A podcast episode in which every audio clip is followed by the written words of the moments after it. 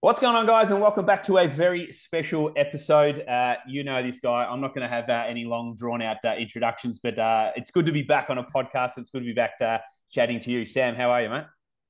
I'm great, man. It's an honor to be here. I know I've said this before in posts and on previous podcasts, but to give praise yet again where it's due, I probably wouldn't have started my podcast if it wasn't for you. And I probably wouldn't even started going on other people's podcasts also if it wasn't for you. Because you were the first person to ask me on as a guest and then one of the first people to push me to have my own. So I'm excited for this per usual. Is yours coming back? What I mean, I, I know we've spoken about it. Yes, no, no, yes, off air, yes. But uh, where are you at kind of maybe bringing it back or not? It's definitely not high priority. Like it's not you know, quite honestly, it's not the top of the docket right now. If I did bring it back, which isn't out of the question, it's just something meaningful would have to change. Um, whether it's a little bit more variety in the topics, whether it's uh, potentially shorter episodes and going a little bit deeper on whatever the topics are. Uh, I just got to the point, and obviously, you and I have talked about this off air, where you know 50 something conversations that largely revolved around protein for over an hour you know there are only so many ways we can come at that topic and uh, I wish that was more hyperbole, but that is the case with a lot of fitness s podcasts. And when I created it, Transformation Talks, I had non-fitness transformations in mind too. So two of my favorite episodes were uh, one of my tattoo artists and my Portuguese tutor, because those things I could kind of kind of come at transformation from a different way. Uh, so in short, not out of the question, but something meaningful would have to change, I think, just to make sure it's uh, more enjoyable. Not that I didn't have fun with it, of course, yeah. but just more sustainable, you know, not just protein sets, reps, weigh-ins, protein sets, reps, weigh-ins. It's just, it's a little tricky.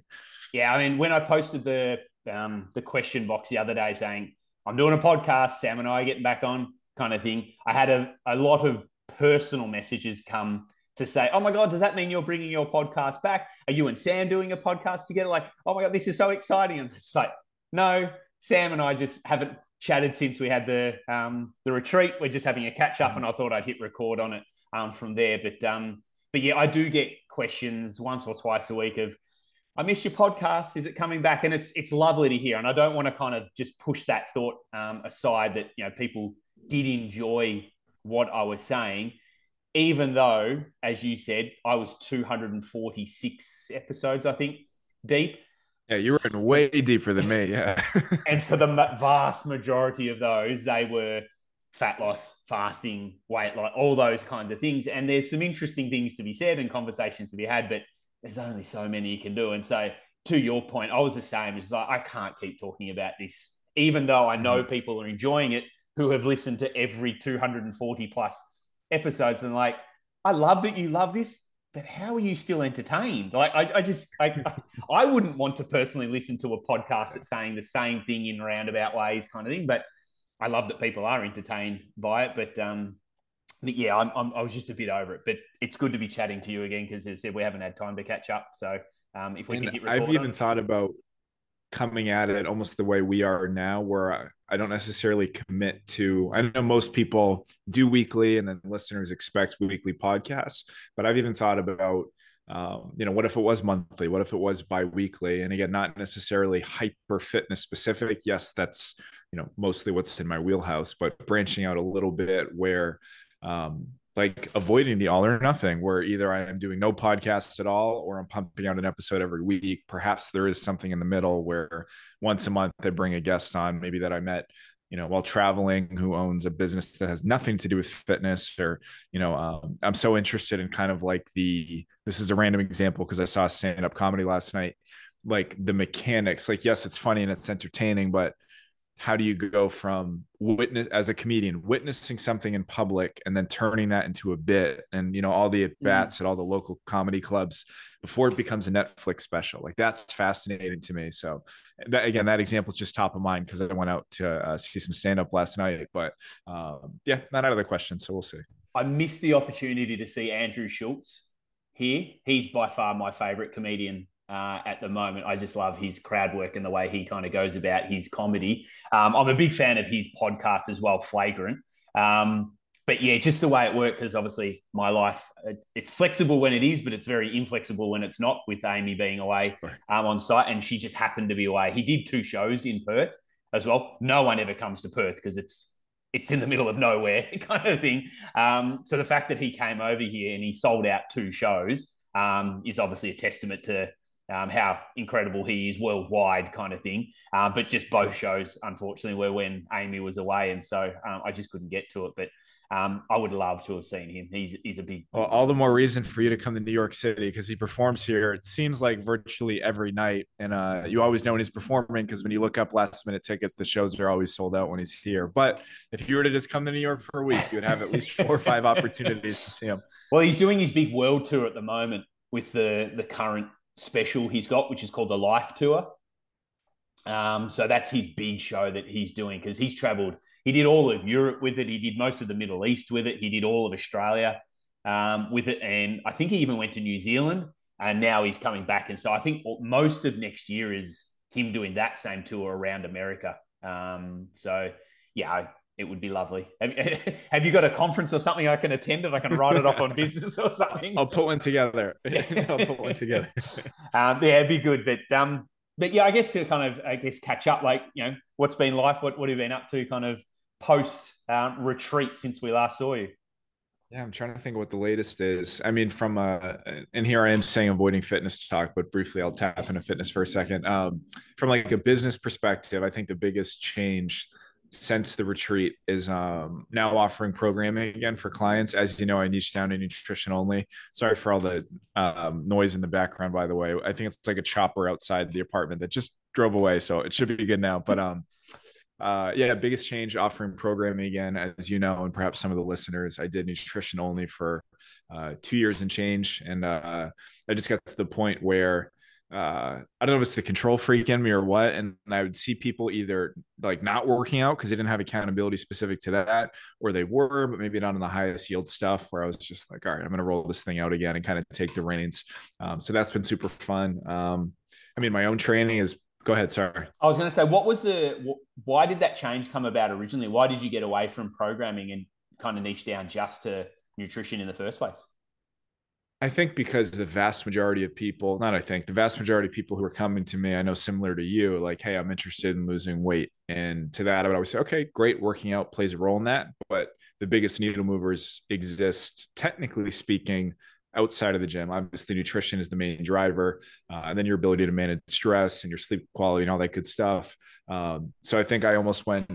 Not that it's inherently bad choice. Like I, I, I would definitely consider niching down to nutrition again at some point, but I think I almost overemphasize life outside of the gym a little too much uh, to the detriment of the emphasis in the workout side of things. So now I think I'm just riding the ship a little and ending up somewhere back in the middle where yes if you come to me and you have a weight loss goal your workouts at most make up two to four percent of your week so it's the other 95 plus percent that really uh, move the needle uh, but there's a quote that i really like that i don't know who i it from but it's not mine uh, that uh, workouts are the glue that holds everything else together um, so I think you've shared a similar sentiment before, where if you just look at, you know, say on the retreat, um, what month was that? September, right? September, yeah, September. Yeah. You know, if we go on a hike as a group in the morning, you know, we get that physical activity in, we're going to feel less stressed. We're going to sleep better at night. We're more motivated to make a healthy food decision after, et cetera. So, yeah, technically speaking, life outside of the gym, that's the vast majority of the equation. But workouts do tend to be the catalyst for people that, um, as that quote goes, holds everything together. It's the reason I kind of lead with that question is because in the back of my mind, my obviously my own journey with my own kind of weight and training and things I've been doing, I've been taking a, a much more relaxed stance on calories in, calories out of late because I've just had enough of not only talking to it with clients, but talking to it for myself um, kind of point of view. And I've kind of just come to the conclusion now, obviously, there's limits to it. I, I can't be 100 kilos and morbidly obese and kind of like, I don't care what my calories are kind of thing. But me carrying probably seven, eight extra kilos when I'm super active, I've been feeling like my health, mental, physical, as well as my ability just to live my life in a much less stressed way has actually been such a net positive for me, even though, and this is a, a continuing work in progress, even though I have days when I, you know, obviously I get naked to have a shower and then I see myself in the mirror, I'm like, I'm a bit more podgy than I'd like. for the most part, I don't care because I feel really strong, really healthy, really fit. But then, of course, the typical we're all vain, we're all human. We all kind of look at ourselves, oh, God, I wish I looked a bit better, kind of thing. But then I kind of think back about the conversations I had with myself when I was in quote shredded and seven, eight, nine, ten kilos lighter than I was now. I can still remember having those conversations with myself. Like I can remember even at that point where everyone, I don't say everyone, but everyone would say, no, you're in great shape. I was still sitting there going, geez, I'm a bit podgy here. So I don't know if that's just an inherent thing in all of us where no matter where we get to, and maybe there's a message and a moral of the story in this for everyone listening, in that no matter where you get to, there's probably going to be some some level of unhappiness to it. And so I guess maybe directing where you put your energy to, um, to and that's to kind of come full circle in that I've just been yeah. hammering the gym and my running and my surfing so much over the last, I'd say 18 months, two years, to the point where I've never been stronger in the gym. I can definitely say I've been better at running in my life, but that's just purely because I'm carrying more weight. You, you can't run as fast at 10 kilo. I like, you know, imagine someone putting a 10 kilo backpack on sure, and say, yeah. try and go run at the same pace. It's never going to happen. But I feel good in my running. I feel good in the surf and I feel good in the gym. I'm going to take my wins where I can. And yes, there's a downside where you know, I feel a bit podgy. But again, I kind of think back 10 kilos ago, I was still thinking I was podgy. So I kind of sit there and kind of weigh it up and go, I'd rather have a bit more yeah. flexibility and just enjoy my training more. Per usual, there are like nine things I want to jump on there, but I'm going to hone in on two specifically. Um, I think you make a great point about how even when you're leaner, it's like the goalposts keep moving no matter what.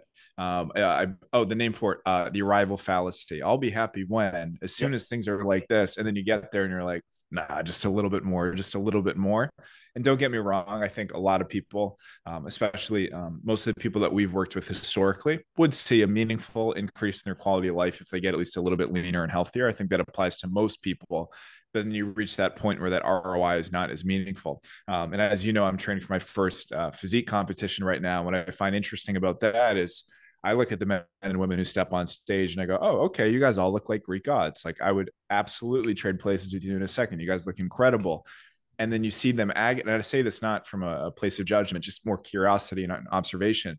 They're agonizing over like their mid delt to rear delt ratio. Like so something that I might look at now and not scoff at, but go, you look incredible. Like what? For all I know, when I get to that point when I'm staged lean, I'm going to be that guy who's like, oh, my inner pecs aren't as developed. So uh, my point being to echo what you said, Adam, I, I do think it's easy for that goalpost to keep moving. And then the other thing I want to kind of highlight, because I think there's another little lesson in here, is how you're being so patient with this current season of life and getting a feel for it and not – just quickly d- jumping headfirst back into a diet every moment that you're even a little bit uncomfortable, which is, I think, a way that most people live their entire lives. Like, cool, I gained a kilo, like throw me back in a calorie mm-hmm. deficit. I feel a little off today, calorie deficit. And then that's how you get stuck in that yo-yo thing. So yeah, I, those are the, I mean, there are a thousand directions I want to go here, but those are the two that come to mind is that um, keep in mind that the goalposts will pretty much always move and then not making decisions too rashly, especially when it comes to dieting, because it is a stressor.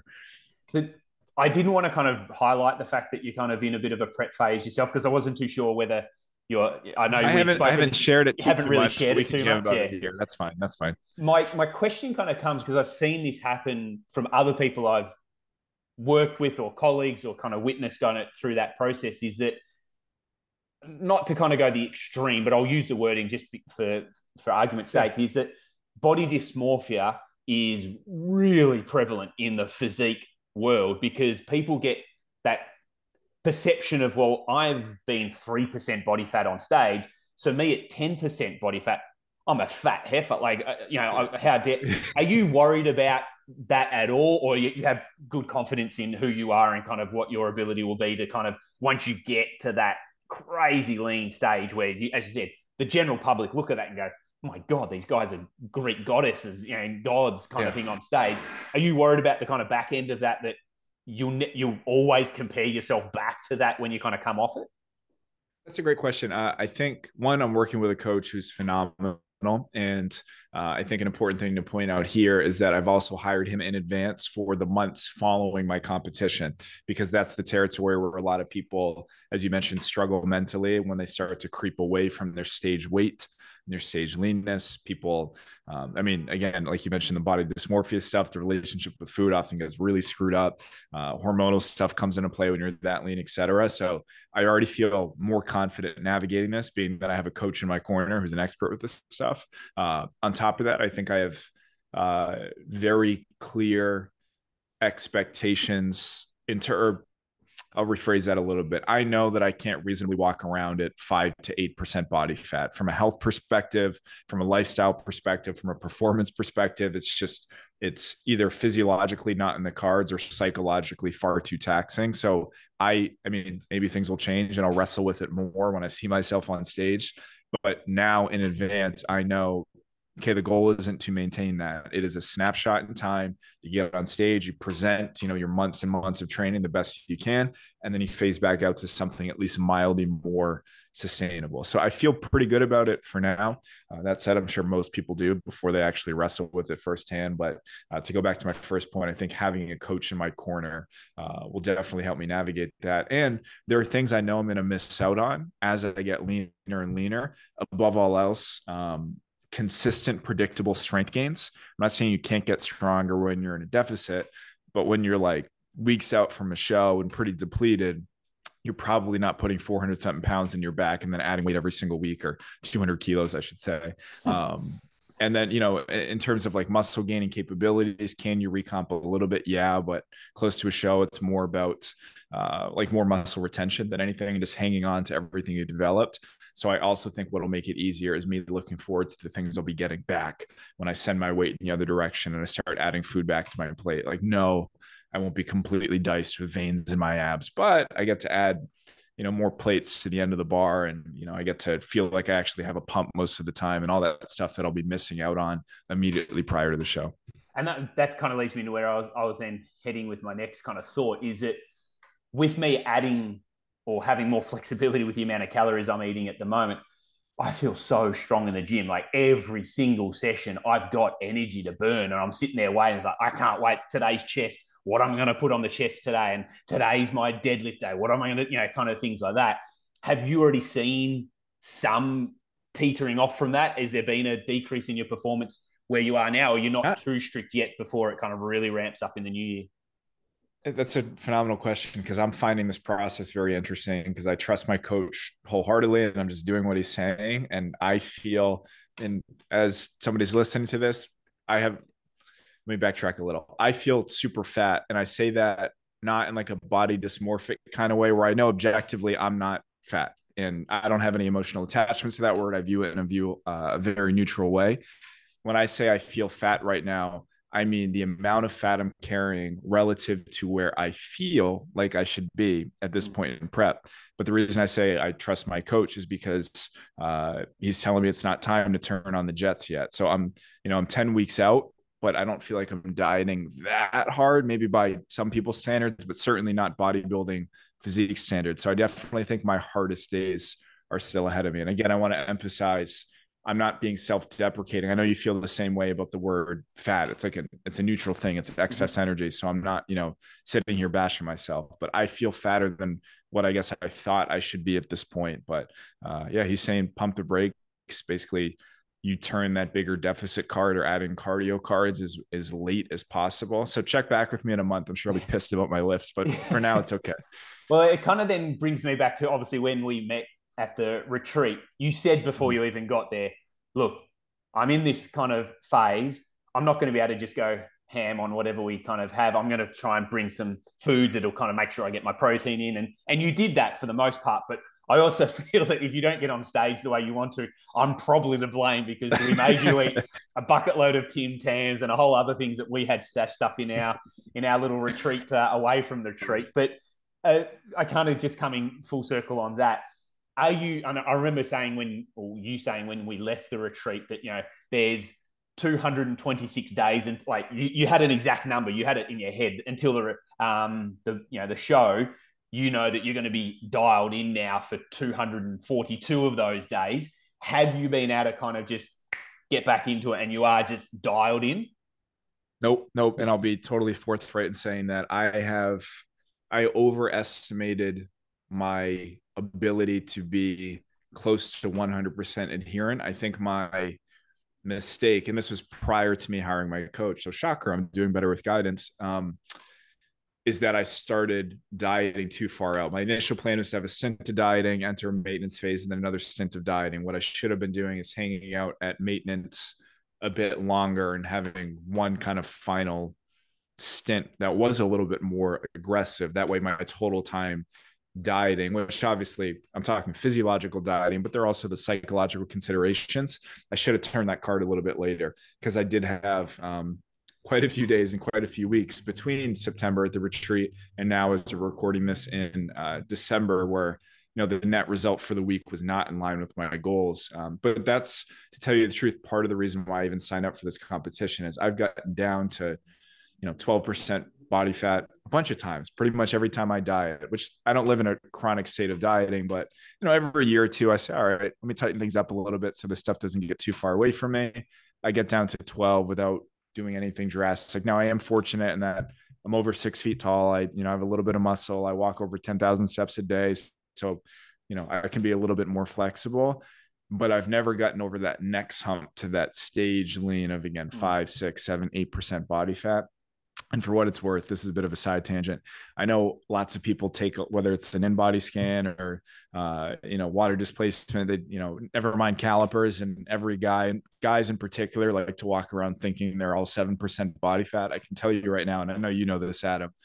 You can pretty much double whatever number people think they are, um, and I say that not to sound salty, but again, what what's required to get to 12ish percent what's required to get to 6 to 8 percent are very very different things. Room for error pretty much goes out the window. So in the coming weeks you know i'm having to think twice about oh, do i have that extra banana that's 150 calories? Now am i saying a banana in isolation is going to make or break my results? No but constantly negotiating and justifying oh well it's just a banana over the course of multiple weeks and then multiple months is exactly why I've never gotten to that next territory of leanness. So, um, much more succinctly, no, I have not been as adherent as I wanted to be or thought I could be. Uh, I'm trying to not beat myself up for that and kind of learn from that and then lean into, all right, dude, like this is the reason you wanted to do this more as a mental test than anything, just to um, you know, see how far you could push things at least temporarily. And then maybe I do it.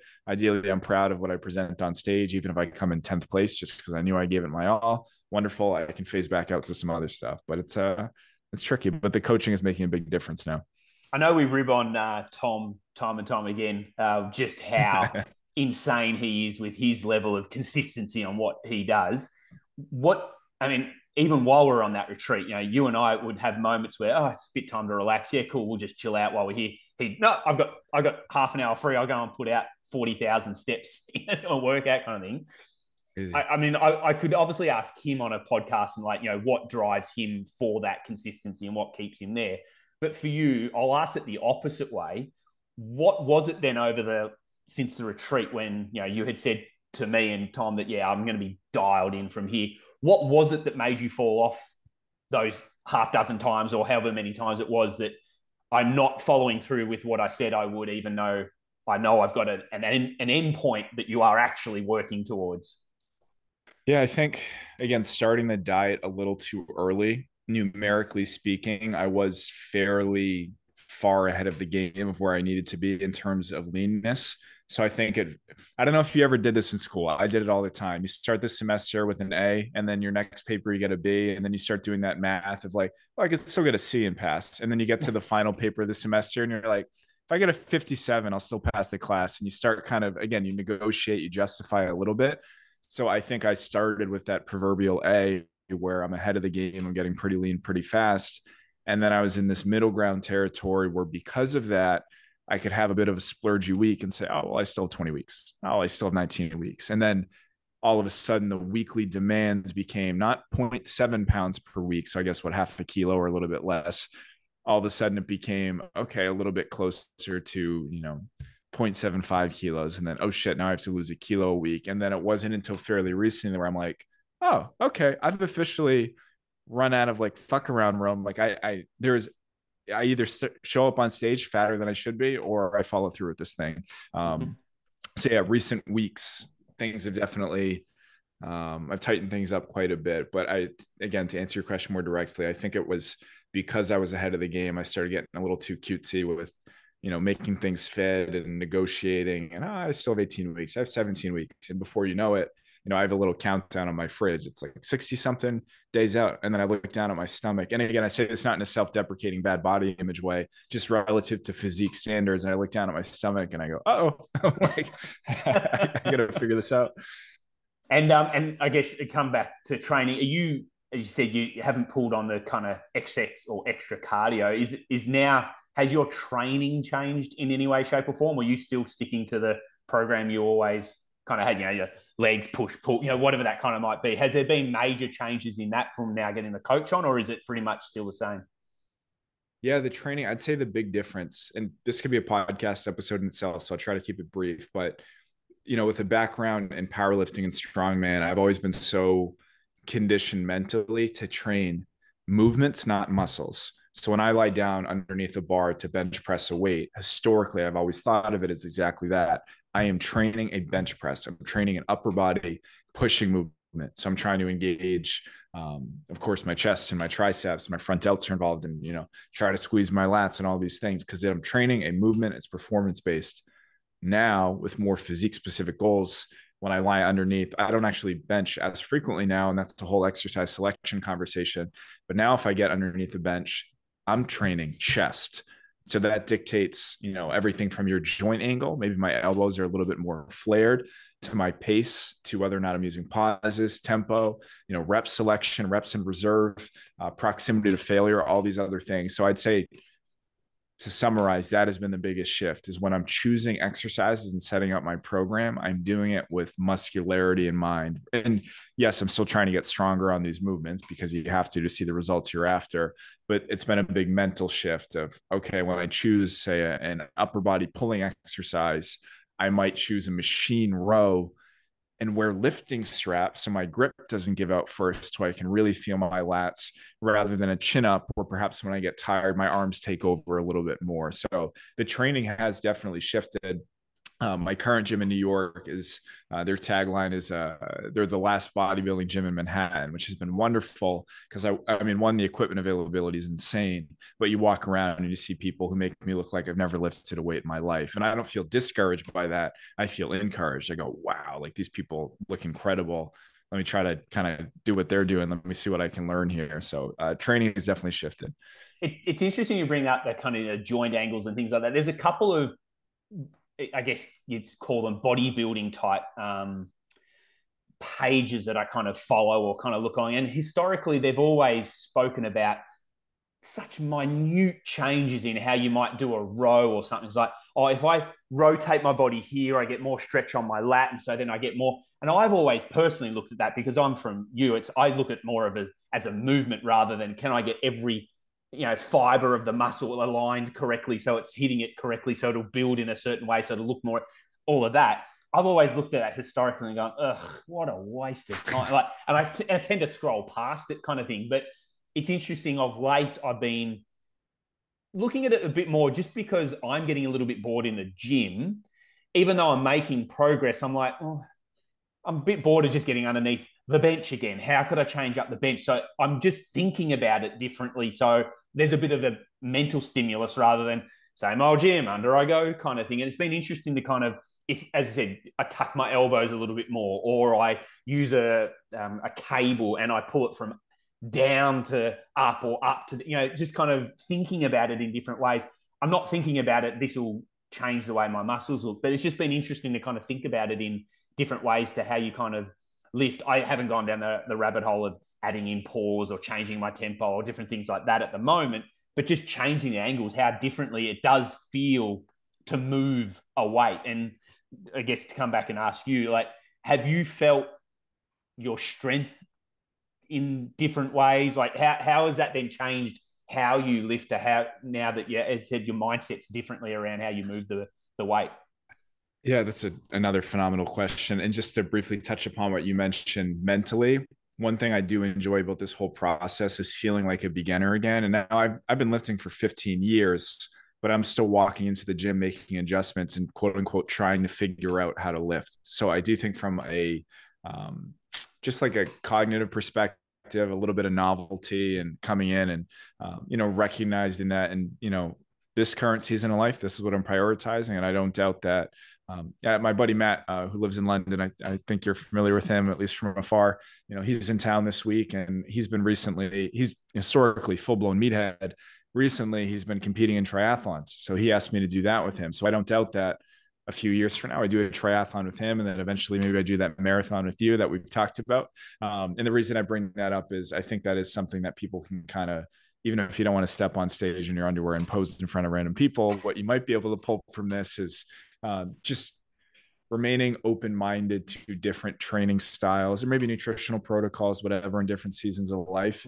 And a lot of times, what you might give up and what's technically optimal, or even things that you're good at, you gain back. And again, that novelty, that enjoyability factor that keeps you bought in. That way, this stuff remains not necessarily the top priority in your life, but just a meaningful part of your life. But that side tangent aside, um, I do think the biggest difference with strength specific stuff is again, it's not that I'm not prioritizing getting strong anymore, but you know, my whole life, for example, I've benched, you know, well over, I guess to be 100 kilos, like pretty comfortably. And so I have this ego thing of using less than that amount of weight when I'm doing any sort of pressing variation because it doesn't feel enough or it feels like I'm getting weaker. But the question I have to ask myself as I go to, you know, 100, 120 kilos, whatever, is okay, like, is this, this might be satisfying my ego and this is the amount of weight I'm used to seeing on the bar.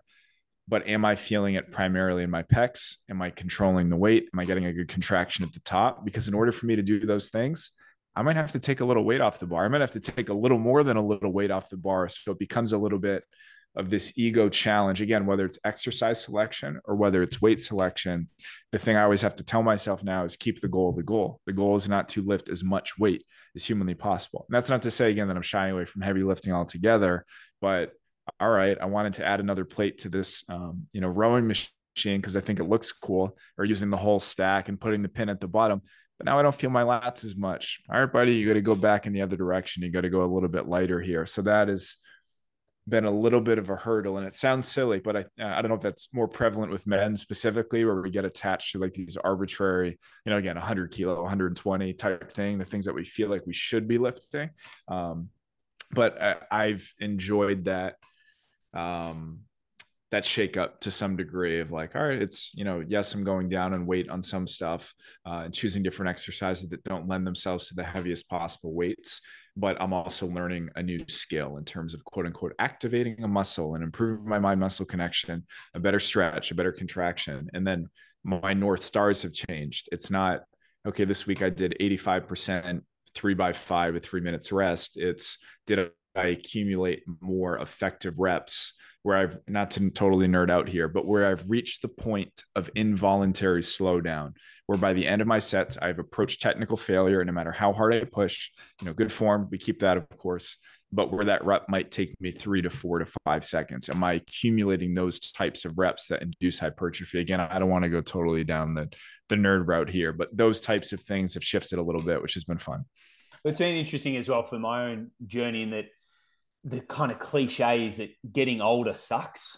And like mm. I, I, turned 41 this year and I still feel um, maturely in my mind, I'm probably still a 15 year old, but as, my body doesn't, doesn't show that unfortunately anymore. And I, I, I can remember, you know, especially throughout my 20s, but definitely into my 30s as well, is that lifting the heaviest amount of weight I possibly could, I could recover so easily from in those. Like, you know, I could do a massive chest day with a bucket load of incline chest, dumbbell press, you know, all the different kinds.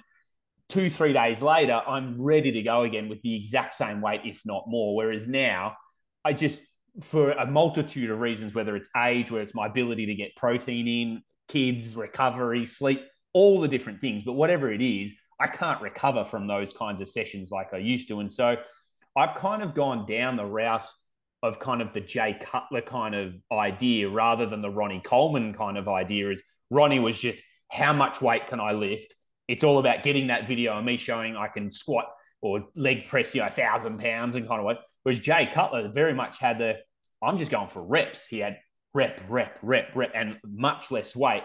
And you now look at those two guys, aside from the fact they were both juiced to the gills at the days that they were, Jay Cutler now still walks around. He hasn't had multiple surgeries. He's very much taking care of his body in a way where he can still live life. Whereas Ronnie Coleman, he's had how many um, back um, operations and his spine's been fused and he, he, can barely walk these days. And so I say all of that to kind of lead on to now, in that yes, I have that ego that God, I, I once used to lift, you know, this kind of thing, but I'm now going for more reps and I feel more better, more better, terrible English. I feel better for it in that I still am very happy that I can lift over 100 kilos on a, on a bench. I still have that as kind of, but I'm now repping that instead of going, eh, you know, kind of four to six kind of rep range and getting to four reps at 120. I'm now at 100 kilos, but repping that for 10 reps. And I feel so much better for that. And it don't, don't have that strain on my joints that 120, 130 kilos would, even though I'd be doing far less reps on it. And so to come again full circle of just changing up things, it, it I, I'm just loving the fact I'm doing more reps. I'm trying to remember how because I want to give you a shout here, but my kilo math kind of sucks. I'm trying to remember how much weight you pressed at the um at the retreat because it was more than you had touched in a while. Was it one? It was more than I'd, was yeah, it... more than I'd ever done. So I did that one rep with you there. Again, I'll try and pat myself on the back a little bit here. Do it. We weren't we weren't properly we were we were doing it in a very no. rushed manner and things like yeah, that. Yeah. But I was still very happy that yeah, I won reps 120 with with you at that gym, which I'd never touched ever in my life. So um, I'm pretty happy with that. I wanted to make sure I called attention for whoever's listening to this that you did that. And to your point, we went straight from spotting people and being not warmed up at all to let's lift more weight than we've ever put above our own necks in our lives.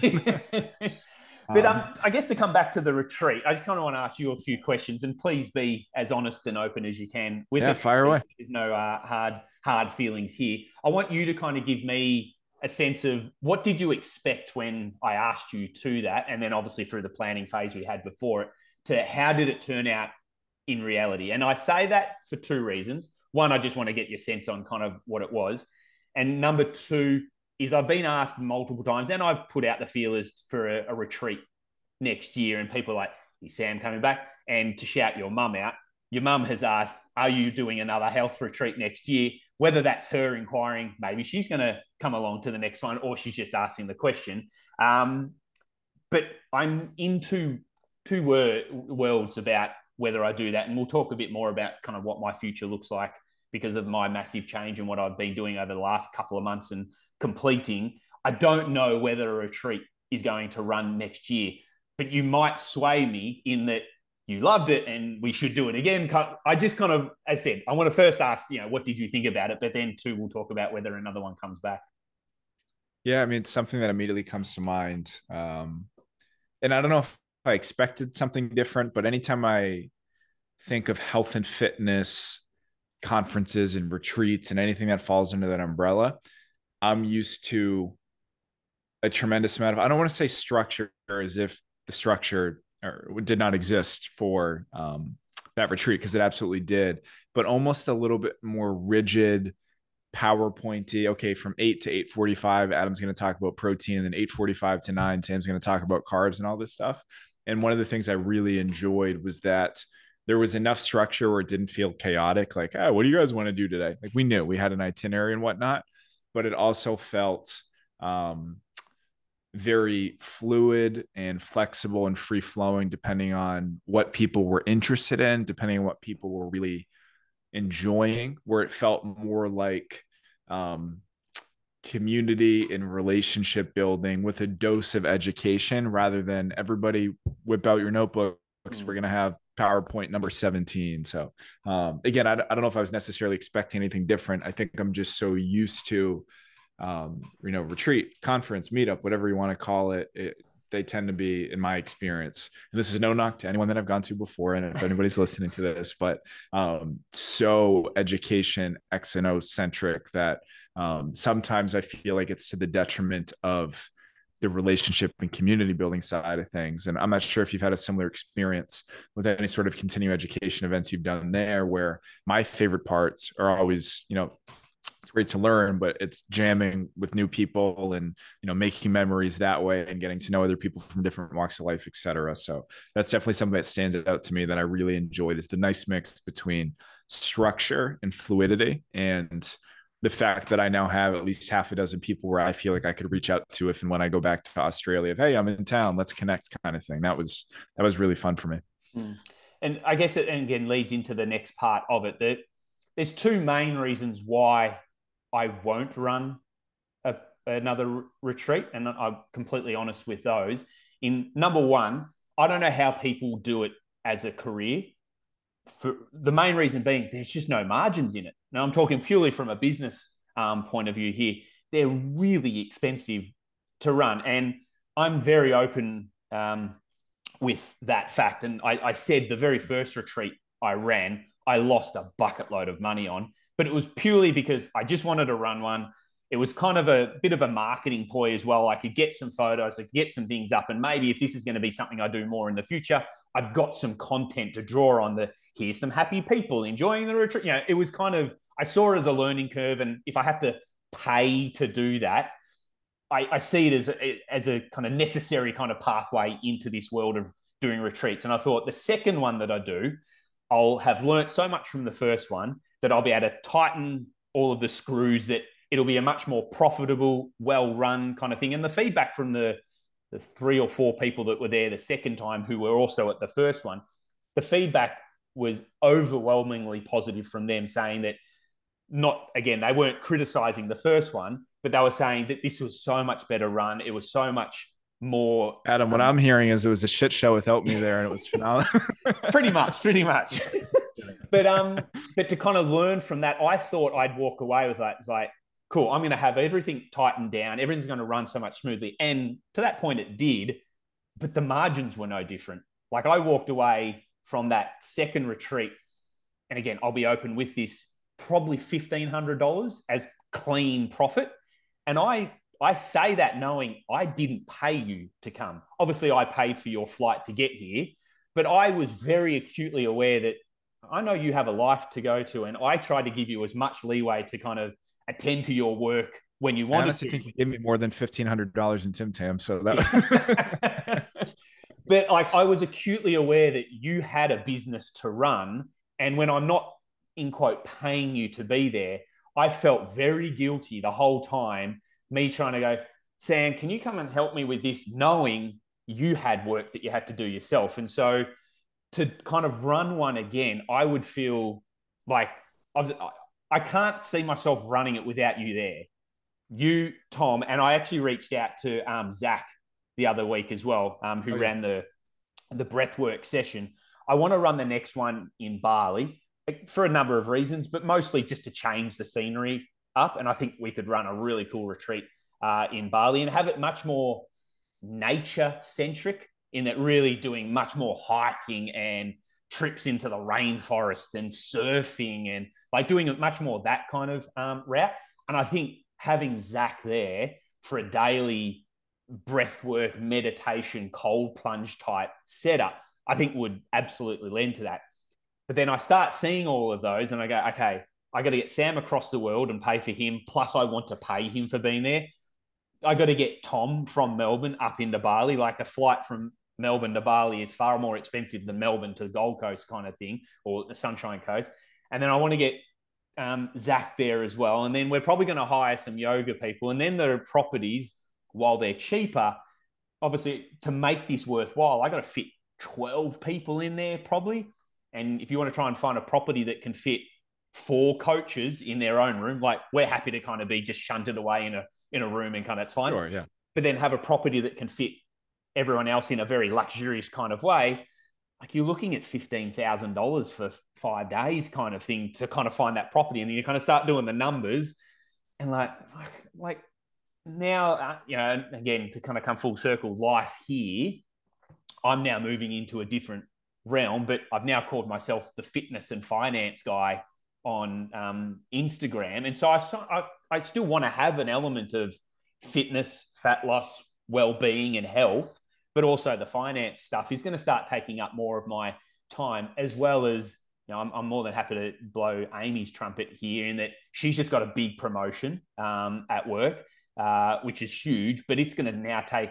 She's now moving into the senior executive side of things, so she can't just kind of as an employee, as a normal employee, just like, oh yeah, my my husband needs to run a retreat. I'll just take some annual leave she's now a pretty senior executive. She he wants to just... go surf in Bali. Can I have some time off? exactly. So I kind of I'm very acutely aware of that as well. And so unless this is genuinely making me some money, like what am I doing here? Taking time away from my family, taking time away from this new business and line of work. So again, I say all that not to be pessimistic about it because I loved both retreats. Obviously, I loved meeting you and kind of getting the community together and having that kind of time together. But at the end of the day, I'm running a business as well. And I, I can't just kind of run this on a shoestring and think, oh, cool, it was a great time away, but I only made 500 bucks kind of thing. So um, it's interesting kind of move from there. And I guess, again, to answer your mum's question, because she did ask a question, you know, are you running one next year?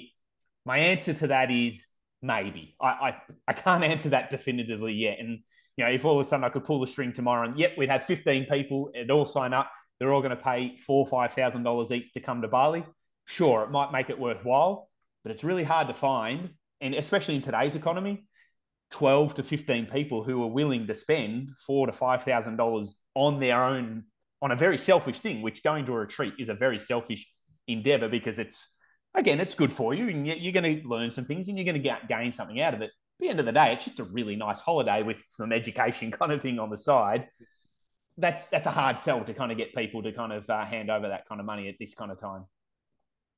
Yeah, and it's tough on your end because you being an uh, an ethical businessman who actually has morals and a heart, you want to find that sweet spot between, you know, having the investment be meaningful enough where you can get a good group of coaches there and you can over deliver and you can provide an excellent experience, which you can't do with no margins and like you said a shoestring budget um, but then of course you don't want to go in the other direction to make things exorbitant and out of reach for people. So it's this tough balance to find something right in the middle. But actually i'm curious if, you, if you've given this any thought. Um, obviously the career pivot and um, and i'm sure we'll talk about this in more depth in a second but being that more of the financial stuff is going to uh, be popping up in your content to say the least and a lot of things you're talking about have you thought about any sort of financial literacy education type thing as part of this retreat as part of overall well-being. I'm not even sure if you put financial well-being under that umbrella or do you want to keep it more fitness specific? Um, it's interesting because now having gone through and completed the diploma in finance and mortgage broking especially in the last couple of years again i don't know how this is worldwide but in australia there was a very big royal commission that went into the whole banking and lending sector and in particular, it was looking at how um, brokers were being remunerated because before the big compliance and governance that's now come in place since that Royal Commission that went through, um, there was very much a how do I say this as politically correct as I can? There was very much an underhanded kind of understanding that not everyone, but there was a lot of brokers and banking. I can't just kind of blame all the brokers. I don't want to throw us all underneath the bus, but a lot of brokers and banking that had a lot of handshake deals going on. That if you came to me, Sam, and said, Adam, I need a home loan, and I'd be like, Sam, I've got this awesome home loan for you. It's with grade A bank, but you didn't know that I actually had a deal with Grade A Bank that they were going to give me a $10,000 commission, whereas every other bank was only giving me a $2,000 commission. So I was steering you to take a loan that wasn't really good for you, but I was getting a $10,000 commission. So I was steering you towards that. And so they've scrapped that and kind of pretty much got rid of all of that to make sure that it's all above board, that you know that the loan I'm giving you is in your best interest. Yes, I'm still being paid to give you that loan, but I need to be upfront with that. That Sam, if I give you this loan, here's what I'm going to get for it. And you're very aware of then I'm being paid for this, but then I also have to give you three or four other options that also outline what I'll get if you do take these. So you can go, oh, he's going to get $5,000 commission from this. He's going to get five. oh, so really this is in my best interest because there's no difference whether mm. I take this loan or another loan. So I say all of that purely just to say there's a lot of compliance around the industry of finance. So if I was to go on a retreat and do it, I can't be so haphazard about the information I give. And that's not to say that you and I were haphazard about it, but that fireside chat that you and I had on most afternoons where we just sat down, the group was there and was like, hey, ask us questions because I did want it to be a bit more relaxed, not a PowerPoint, just sit there and listen kind of yeah, thing. Yeah. It would be hard to kind of do that and stay compliant because at the end of the day, anyone could come back and say, but I went on this retreat and the broker told me, and I don't want to kind of get myself caught up in the first year of my like I just don't think I'm, you know, I'm one year into this. I'm not as knowledgeable on finance and broking as I feel I am in the fitness and exercise physiology world that I could very easily slip up and say something that I shouldn't say or say it in the wrong way in this first year that could bite me in the butt that two years later I get called up by our governing body saying, Hey, we just got a report from a, a client of yours that said that you said this and that's incorrect and you're now going to lose your license. I, I don't want to kind of have that kind of come about. Again, all of that said, I do want to talk more about the world of finance. I'm just going to probably do it through a phone because I can edit that. And I know that I've said this, and you're pretty much to cover your bases, you just have to kind of say it or have a caption on the bottom. This is not financial advice. Please seek out a broker or someone, you know, kind of thing. So as long as you kind of cover your bases from there, I think you're fine. Um, but there's so many crossovers between the world of fitness and health creation and kind of the consistency talk, the balance talk, and those kind of little um, tidbits there, there are in the finance world. And I want to uns- unsexify, but make it interesting the world of finance because again, you, you, you can't turn on Instagram these days without someone you know, some snake oil salesman, just like in the fitness industry, they're just as prevalent in the financial. This hack can 10x your money kind of thing. It's the same as if you take this pill or this one hack of food is going to melt fat off you. It doesn't exist. The same way in the finance world, there's no unicorns. You can't just 10x your money overnight. It's buying these particular funds, getting in like these things that just are tried and true. They're unsexy you just got to do them. You got to be consistent about it, and you can retire really well. So that's kind of what I want to kind of bring to that. But I've just got to try and find a way to try and make it interesting that people want to hit. I I can already hear people kind of, ah, oh, I've had enough. Clock off from this podcast because like, oh, he's talking about boring finance. But I'm trying to see how I can try and make it interesting, but still um, have some value from it. I don't doubt that you will I mean, zero doubt in my mind that similar to fitness, I think early on, perhaps I can speak for both of us, where, you know, when you're new in the fitness industry, you might say five reasons, you know, carbs are healthy for you. And then eventually you realize, well, that's pretty boring. People want infotainment, right? So how can I deliver the same information, but package it in a more interesting way? Well, then I might say, oh, you might look at Tim Tams and think they're bad because of their high carb count. But let me tell you how me and my friend Adam had Tim Tams every day for four days straight and still did X, Y, and Z, right? So packaging it in an entertaining way.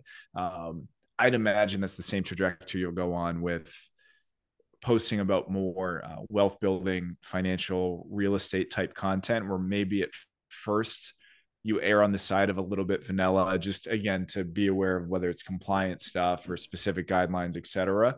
Um, but over time, I again I've zeroed out in my mind that you will find a way to package that in a way where people are still getting the same high quality information, but not five ways a broker can help you with your money. And you're like, oh my God, like just like no shot. I don't know if I explained that okay. I'll get rid of that, that video. That was going to be my first video. yeah, yeah, you know. I, I, shit, shit, shit. Let me delete tomorrow's email. Um, that's just I feel like the that's what I would anticipate knowing you the way I do and and then our shared experience in fitness is that at first again i think you kind of have to err on the side of vanilla just to make sure the information is right and consistent and then from there i'm like okay how can i um, how can i spruce this up a little bit while still like maintaining integrity and you know accuracy and all that stuff so because I've, I've been wrestling with either just rebranding my page which clearly i've done But what I've also been thinking about doing is just starting a brand new page. And the only reason I say that is that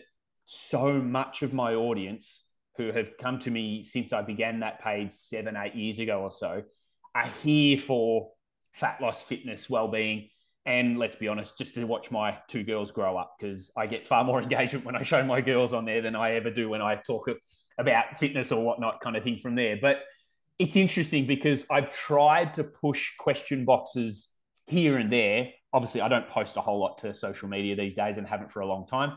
To anyone listening to this, I am coming back. I promise you there will be more content in 2024. But I've been trying to push question boxes and trying to get people to ask questions that they want to ask around the finance world. But I just don't know whether I'm doing it incorrectly or people who are my audience is like, well, I don't, I've got a guy that I go to for finance. I'm not asking you. I'm here to kind of talk about fitness and fat loss kind of thing. And so that's kind of why I thought I'd split the page and be fitness and fat, um, you know, fitness and finance kind of thing, um, and see if I can slowly blend in that finance kind of stuff and bring in the kind of how to structure a loan well, how to get into the real estate property market, you know, interest rates are going up. What are the best interest rates? You know, all those kinds of things. And I did get a couple of questions in the question box I put up that we can answer today, kind of um, thing from there. Um, but it's been hard to kind of cross that barrier because people, I don't know if, as said, I don't know if they're just reluctant to go, well, I don't want you knowing my finances because it's a very personal thing. I understand that. And I think people have trust with me when they say, hey, Adam, I'm feeling X, Y, and Z about my body or whatnot. Can you help me? But if I say there, hey, tell me your finances so I can help, they're like, hey, you don't need to know my inner workings or what my bank account says. And so I get that as well. So yeah, it's interesting.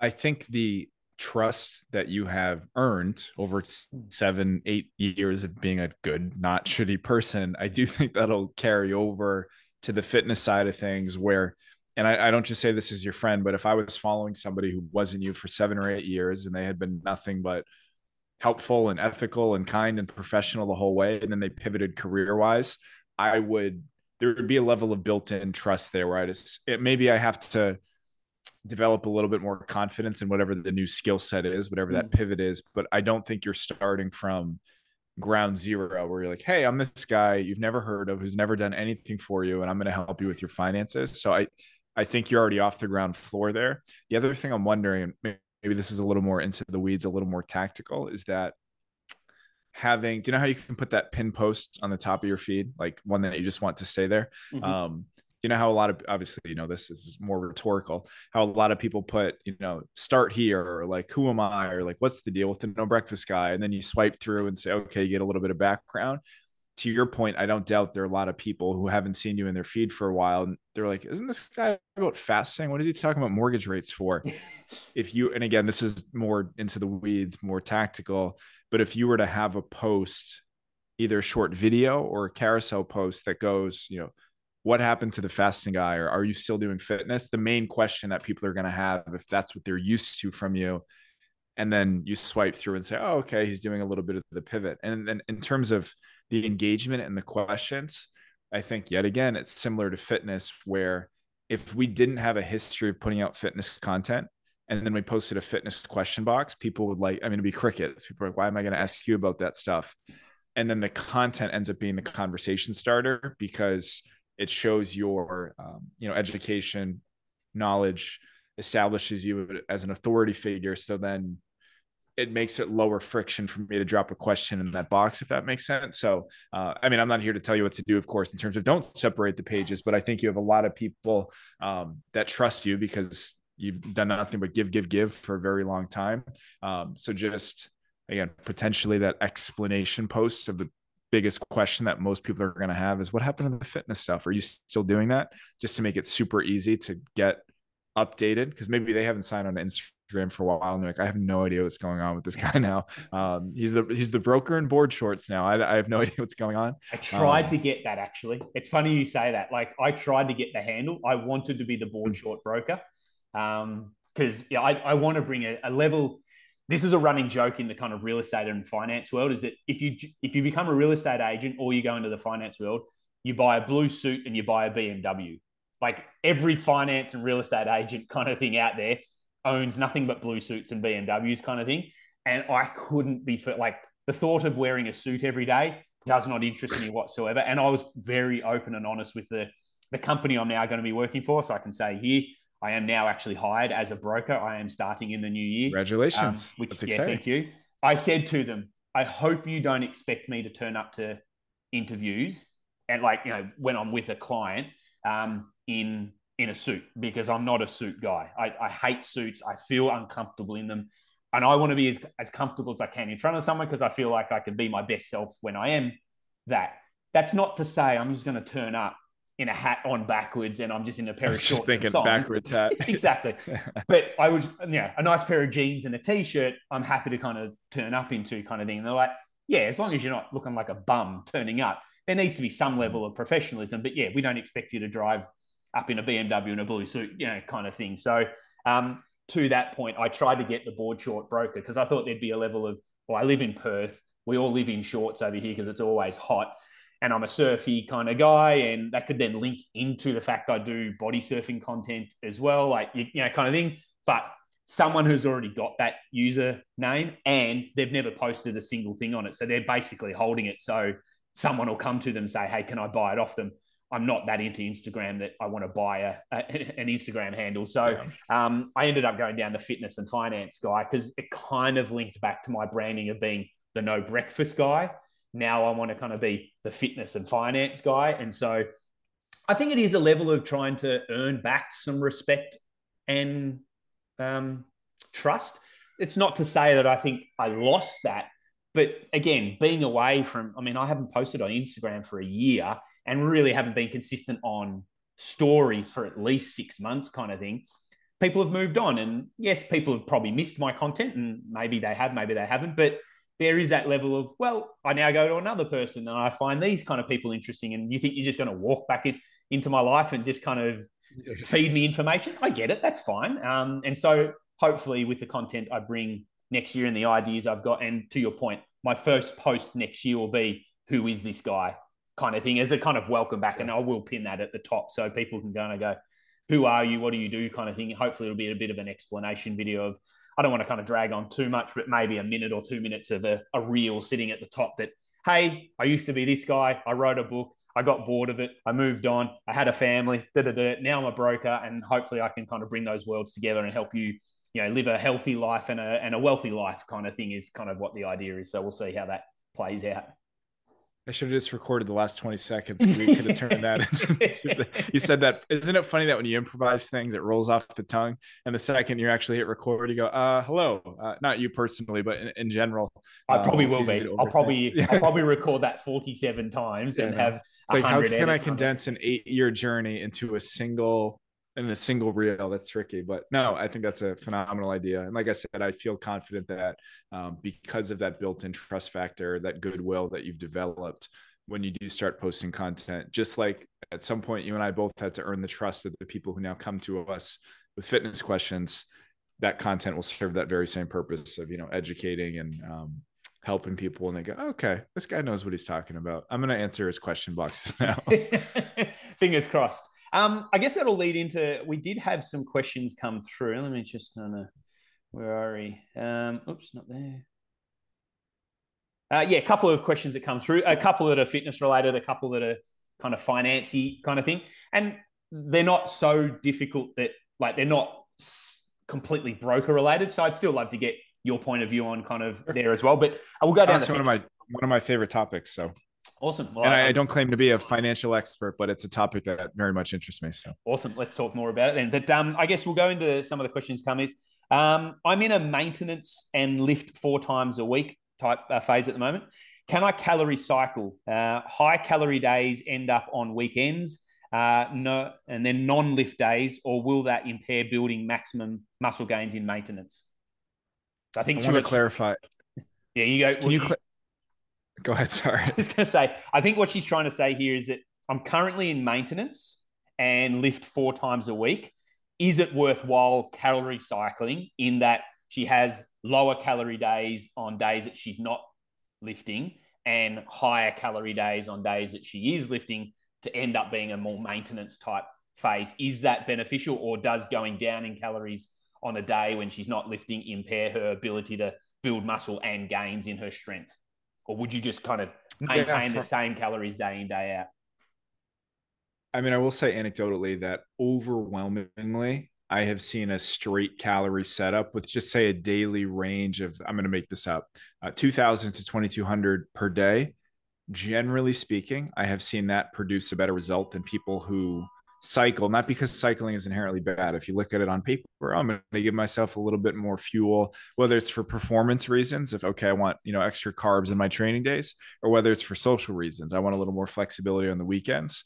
Uh, and I think the reason for that is the fewer moving parts with your diet, the better. Um, so again, I'm not saying this wouldn't necessarily work for some people, but in general, I tend to be a fan, especially in maintenance, of having a singular range that has a little bit of built-in flexibility anyway, just so it's less to think about.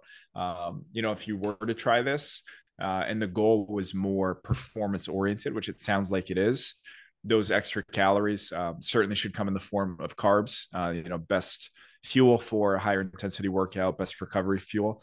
Um, so kind of bookending them on either side. So again, if you were to try it, I would definitely just not radically change your diet, just have literally bigger portions of your existing carb sources on those harder training days. Um, but I would personally, I mean, if I was working with somebody who's interested in cycling, I would want to see them be highly consistent with, again, just like straight calories, a similar calorie setup every day for an extended period of time before we add a level of complexity that might have limited upside. Kind of talking anecdotally again, I can kind of say over the last couple of years, um, with my kind of journey is that I was very much I was more kind of calorie cycling, knowing okay, I'm training. I've been training good five six days a week, and so it kind of didn't cycle too wildly different because I was training almost every day anyway. But on those weeks where I was kind of on a kind of four uh, a day kind of a week, what I tended to find is that it kind of goes full circle right back to where you were at the beginning of today. That you kind of you get the A at the beginning and then you kind of, oh, B will kind of be all right. No, setting level out. I found that if I was cycling in that on the days when I was lifting and I'm like, okay, this is a more calorific day, I was meant to be in a range of 2,800. I'd go, eh, today's been 3,200. I'll just take it off the mm. other days. And inevitably, on the down days, it's already a pretty low calorie day as it is. I'm struggling to kind of just stay to that. It isn't, and I'm meant to be even more strict because I was more lenient on the um, kind of the bigger day. I just found personally, and again, I'd say to this person, everyone's different. I think just trial it with mate, like sure. cycling, see how you go. And if you don't like it, come back to what has been just a, a more consistent day. But for me, consistency just wins out all the time. If I know I've got to be, as you said, in a range of 2400 every single day, 20 or 22 to 2400 is usually my kind of maintenance kind of thing. As long as I'm in that range, day in, day out, I tend to stay to that more than if I give myself flexibility. I tend to take liberties on that and just go, well, I have even more flexibility kind of thing. And it just doesn't work out for me personally. One thing I'll, I'll, add to that too is, um, you know, I mentioned people tend to cycle for one or two reasons. The theoretical performance upside, which again isn't too drastic. You know, if you're not doing these crazy Michael Phelps type workouts, you don't really need a drastically different carb intake on a daily basis. But the other one being the social component, where typically people, you know, of course, they drop calories all week, have a little bit more on the weekends. Um, so if you are to do carb or I say carb cycling, calorie cycling, but often that does come in the form of carbs for performance based goals. To me, that assumes you have a very high level of adherence independent of what you have going on socially. And what I mean by that is you are somebody who has no problem on a Friday night or a highly social Saturday sticking to that lower calorie allotment if it doesn't happen if if you end up on a non-training day. And a lot of people obviously take the weekends off from training. Maybe they do upper lower tuesday thursday excuse me uh, monday tuesday and then thursday friday right? And then the weekends non-training day theoretically lower calories. Can you stick to that during a time that lends itself to you know more social events and obstacles in that way? So and i don't want this to sound like i'm ripping on the idea and making this person feel bad for even asking but i would say those are some considerations. Could you stick to it even when you have a lot of stuff going on socially if the theoretical goal is performance based and then just keeping in mind that that yet again theoretical how many times can i say that word that uh, the upside is not drastic i don't think it's as much as um, people tend to sell assuming that you're not doing ultra endurance type stuff um, just to kind of ask you but also i think it'll end to this question as well because you said it um, just before is that I think far too many people adjust too many things when they adjust their calories. But to your point, that pretty much fats and protein really shouldn't change a whole lot, no matter where your calories are. It's pretty much pull the trigger on the carbs. That if you get extra calories, add a few more carbs. If you get less calories, kind of take it away from there. To can then say to you personally, with the kind of program you're on now, how has that changed for you? Are you pretty strict? Like, are you eating more protein than you thought you would? Are you less? And kind of how is your macro kind of split been happening, and how will that change as you kind of get more yeah, I mean, um, towards the the actual pointy end? Definitely. Uh, um, in most of my clients, I'd have somewhere between 0.8 to one grams per pound of body weight for protein. Um, I don't know off the top of my head what that translates to. Kilos, we normally have but, a one um, and a half to two grams per okay. kilogram of body um, weight here. Yeah and that's normally adequate for most people. Um, I am well over 200 grams a day now. Um, I think just airing on the uh, for two reasons. One, just to turn every possible um, muscle retention card that might help even a little bit, just because every single ounce of muscle matters with this stuff.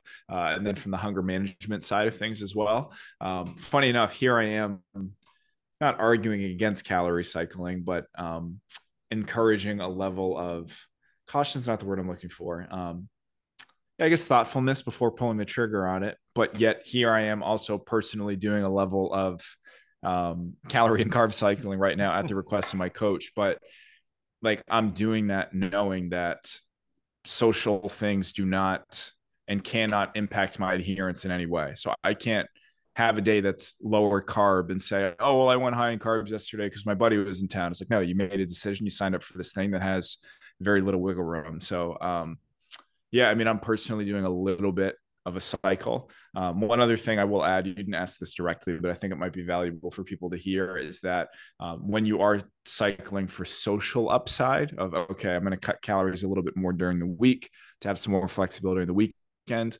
I think 99% of people take that too far and they create this massive gap where they go into the um, famine then feast cycle and they just heighten the yo-yo thing and uh, the all or nothing cycle and they're just obsessing over what they're going to fit into their calories in the weekend. So i do think that often backfires just like banking a shit ton of calories for a restaurant. Like what do you think is going to happen if you had a protein shake for breakfast a salad for lunch and you show up at the restaurant with 1500 calories to spare and you're so hungry you're lightheaded? That's a bit of a side tangent but um yeah just things to consider. I know i was all over the place there with um, calorie cycling in general I've now non-stop looked for every Brazilian restaurant I can find in uh, Perth since uh, coming on the retreat with you. And obviously, I sent you that um, post when uh, I went to. It's called Lapa, I think it is in um, mm-hmm. in Perth here. Uh, yeah, just an, an all-you-can-eat Brazilian buffet. And my God, to your point, like I was doing it purely because I wanted to eat as much as I possibly could. Yeah, yeah. Like the and start of the day. Yeah, yeah, I did. I did I, I mean, I but mostly don't eat breakfast still, even though I'm not the no breakfast guy anymore. I basically don't eat breakfast these days anyway. But my lunch was pretty small on that day.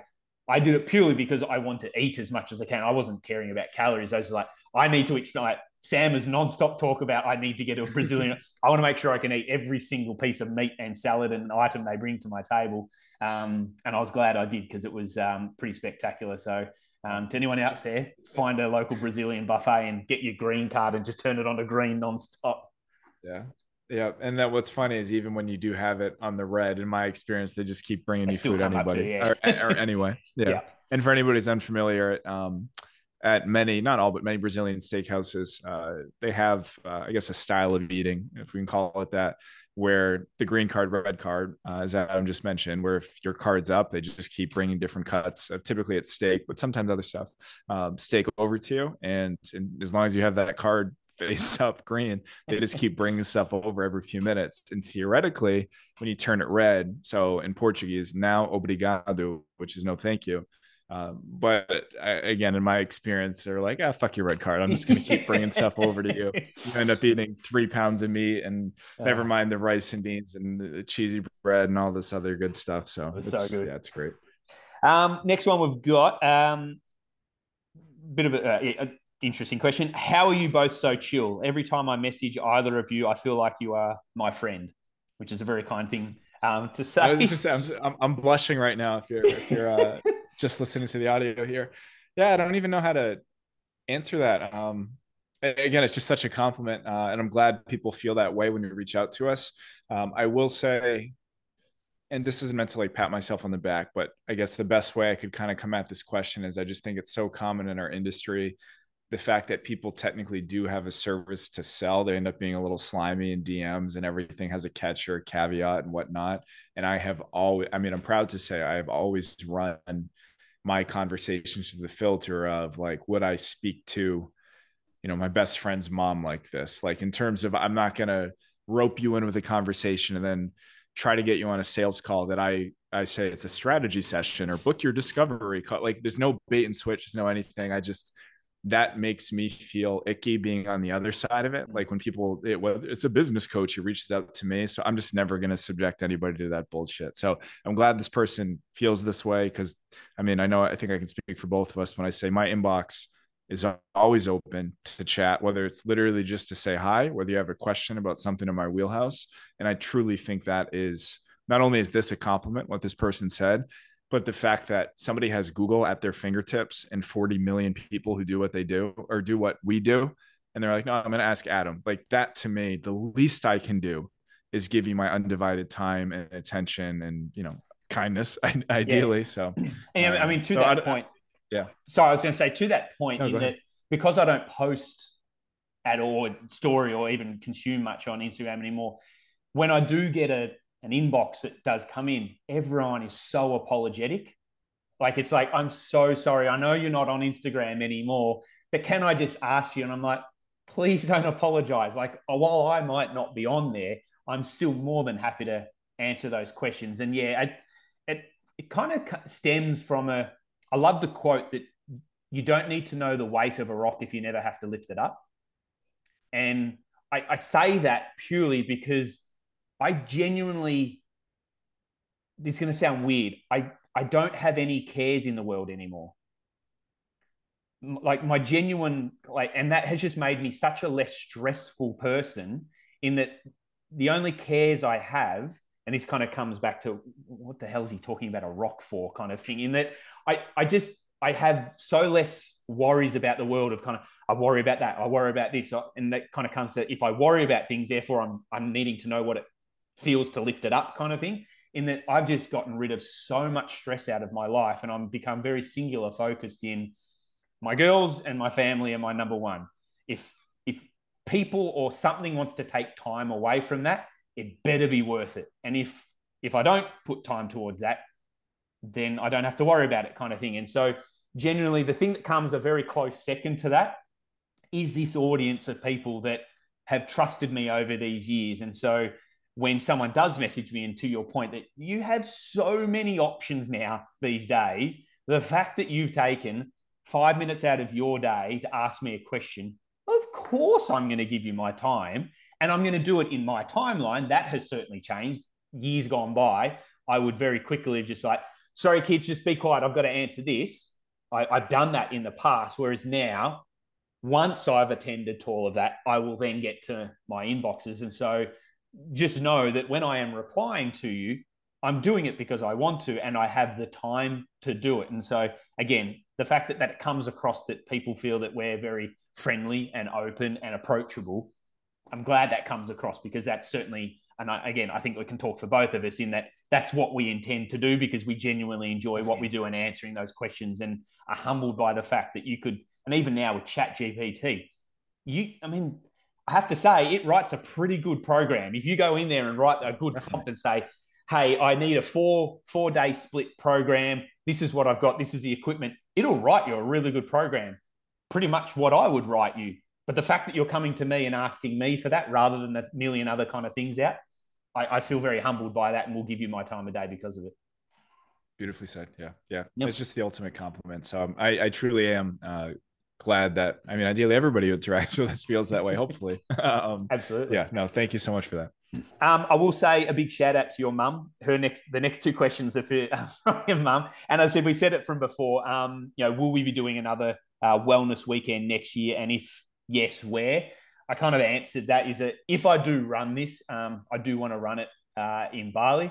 Um, and to your mother, if she is listening to our podcast uh, today, I would love to see you there and uh, get you and your son um, back out there because I think that'd be pretty cool. I got to run the first retreat with my mum there, um, which I think was oh, okay. pretty special. Um, and it was great to have her there. It, it felt a little weird to begin with because it's like I'm in work mode and I've got my mother here, you know, kind of thing. But in the mm. end, obviously, she just became an, another client that was there kind of thing. Sure. Um, and I was just delivering her a service and um, whatnot. And then, you know, at the end of it, you know, you can talk to you know, what did you think, mum? And she's, oh, it was so good to see you interact with you, and you know, kind of see you in your workplace, which was kind of cool because why would my mum ever or my parents ever get to see me in my workplace kind of thing? So that was kind of cool. So whether it does happen, um, yeah, it will be in Bali and um, I'll keep you informed. So we'll let you know. Yeah, yeah, definitely. No, it's interesting about having um my mom involved with something like this and i speak from experience the two i haven't hosted retreats but the events that i've hosted that uh, just like a couple hours of speaking and you know bringing other guests and whatnot um, part of my mom's job at the school that she works with is like event planning type stuff for hundreds and hundreds of hundreds of people. So you know here you and i are um, uh, and tom of course working with uh, roughly a dozen people let's call it my mom's wheelhouse is years and years of experience with 800 people 900 people etc so um, it was such not to call my mom an asset but it was such an asset to have her be involved with the events that i put together. And just to give one super quick anecdote that will summarize just the way her mind works with a lot of this stuff the most recent event that I hosted had close to 100 people. We ended up doing this big group X workout type thing. So I needed to have everybody sign waivers when they came in the door. Everybody had a printed name tag because I think those things are so important at bigger events. So you don't have to pretend to remember people's names and whatnot. but anyway, um, so my thought was, okay, I'm going to set up the registration desk right when people walk in, so people don't sneak off without sign. Not that the waiver is everything, without the waiver, without the name tag, whatever. And her immediate thought was, well, if you put the pens right there, there's going to be a gigantic buildup of people at the door, and people are just not really going to know what's going on, and then you'll have to go chase them down. So we ended up staggering the tables and made it a, made it a multi-step thing. There's never anything I would have thought of for a mm. seamless transition into the door that, oh, 75 people could show up within a 10 minute window. And then I'm spending the first 20 minutes of the event chasing people down to get a name tag on everybody. So um, perhaps she would end up being an asset in that way too, with like the event planning stuff. That is, again, she's, she's a whiz when it comes to that. Yeah, awesome. Um, her other one was uh, Does working out with someone slash group increase overall outcome versus walking out, working out alone? Your thoughts? What are your thoughts on this? um, I'm probably the wrong person to kind of ask. I say that purely just as an anecdotal for me personally.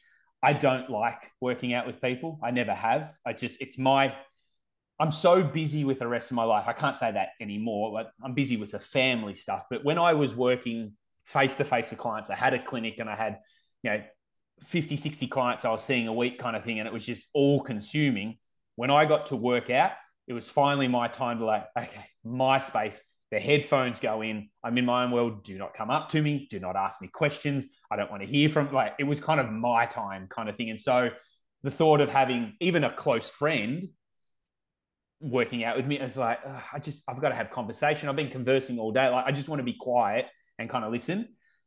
I now say that coming to a different place in my life now where again I'm not in a clinic and I'm not working with people all the time, things like that. I personally do think because I can now kind of relate it back to when we were on the retreat and I had you stand, I had a whole group of people watching me. It probably had more to do with it, but had you there kind of, all right, we're going to do that. Like, I never thought I could lift 120 kilo bench press, even on the back of my head, knowing where I was at in my kind of own lifting. I'm like, no, that probably equates to a one RM of 120 kind of thing. I never thought I could lift that, but you standing over like, all right, you ready? We're doing this kind. Of, that certainly made me lift more than what it was. So kind of like a, an encouragement and kind of lifting kind of thing to do more and act more and be more accountable. I think probably there is an aspect of that that you'll get a higher performance out of it. Um, but if you know yourself, and I just kind of then come back to it, is that if you know yourself that no, you enjoy your own time in your own space, I think personally, for the marginal gains that you might get from it having there to the detriment to your enjoyment of that, if you know yourself that you like being on your own, then I say train on your own. But if you like groups and you like being, then find groups or someone to train with.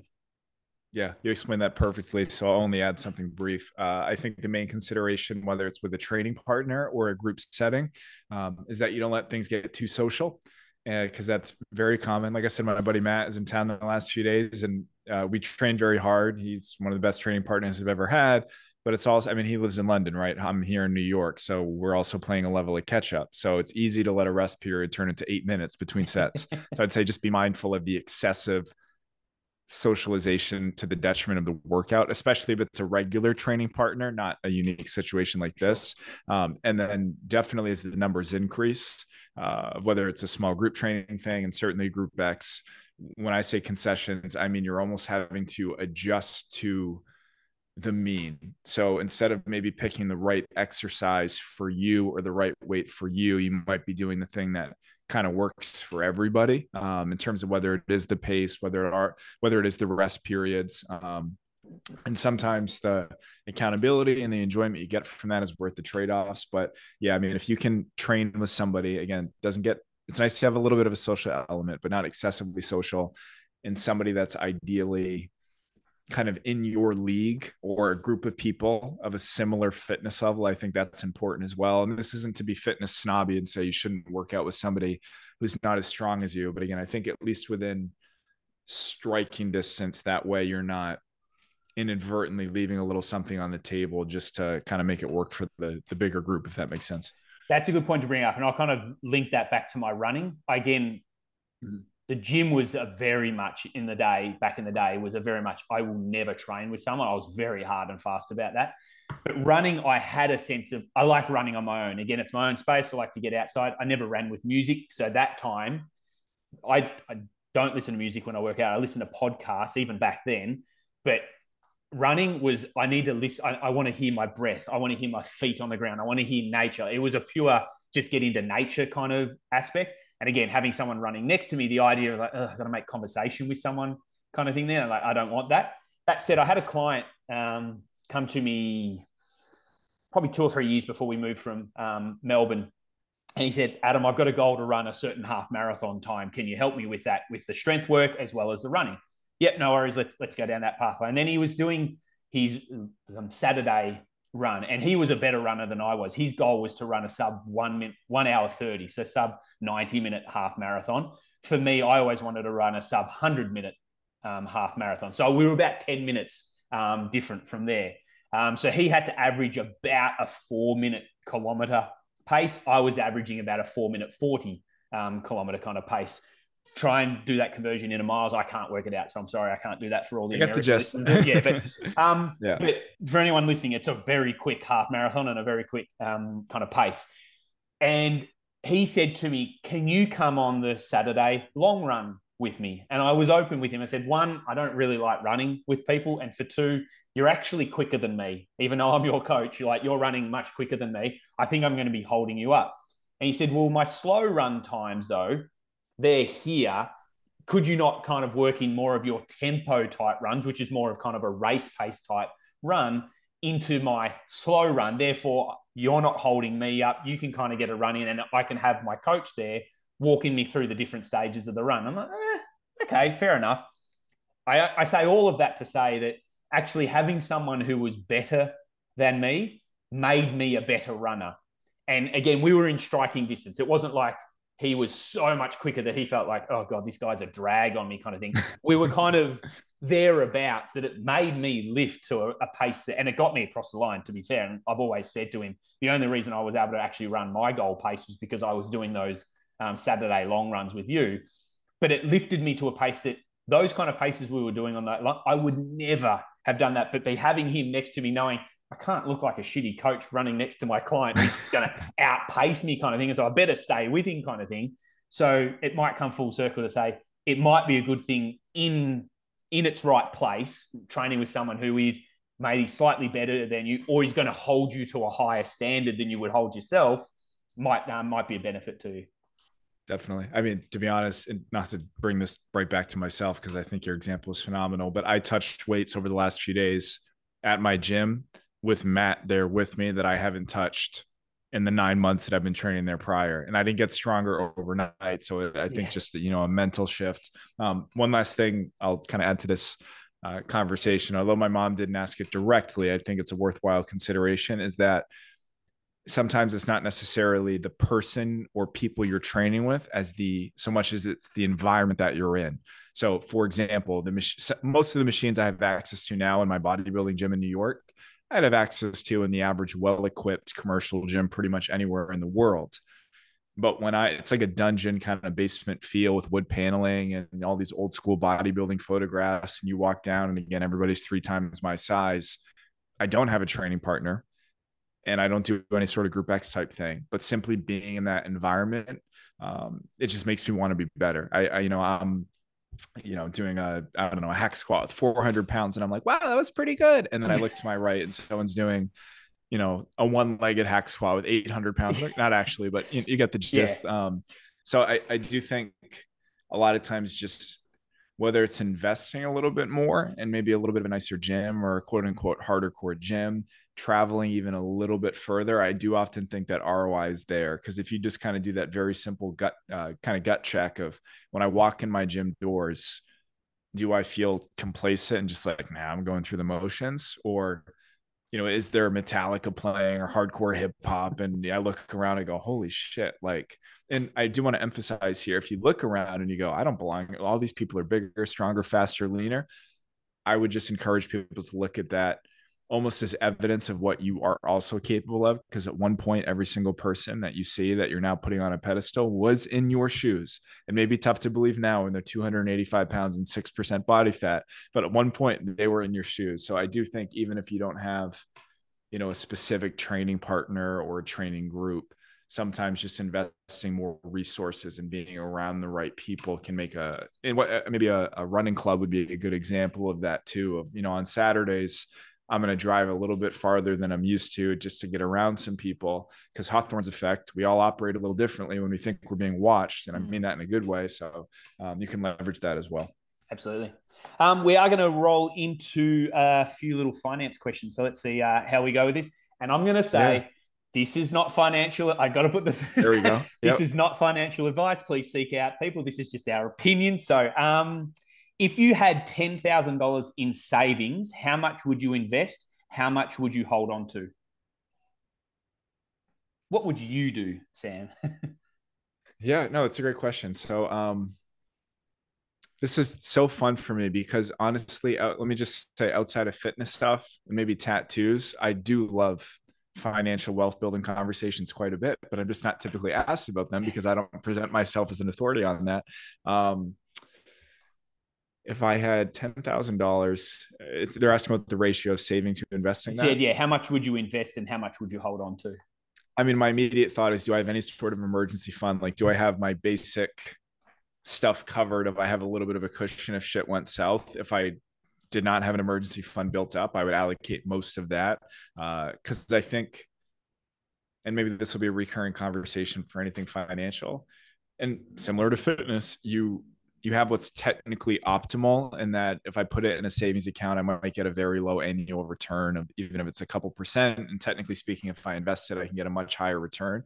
Uh, but I think you have to consider the psychological stuff as well, uh, with the peace of mind associated with, say, having a, a, fully stocked emergency fund. But if I did have that box checked, um, I would move on to just a little bit of extra cash for monthly expenses and an unexpected thing or two. And then, quite honestly, I would invest the rest it's funny. I feel like this was a test, and I'm curious if I got the right answer. But that's that's my thought: is peace of mind, a little bit of cushion, and then you turn on the investing faucet as much as possible. It's interesting, and again, I think it's so individual, and that's why talking to someone, and like you said, you know, you get right into this. I've I've always been fascinated as well via money, like, and it's a weird thing to say, and I know we've had this conversation, but it's interesting how money works in the world economy and how it how it processes, how it moves, and how it gets invested, and how it works for people, and how there's so many really small things that people can do to have an exponentially better outcome at the end of it all, um, kind of thing, without having to put too much effort in. And again, these are where the similarities come with the fitness. There's there's some small triggers you, you can pull that really have a big benefit on you over the long term when you play them out consistently.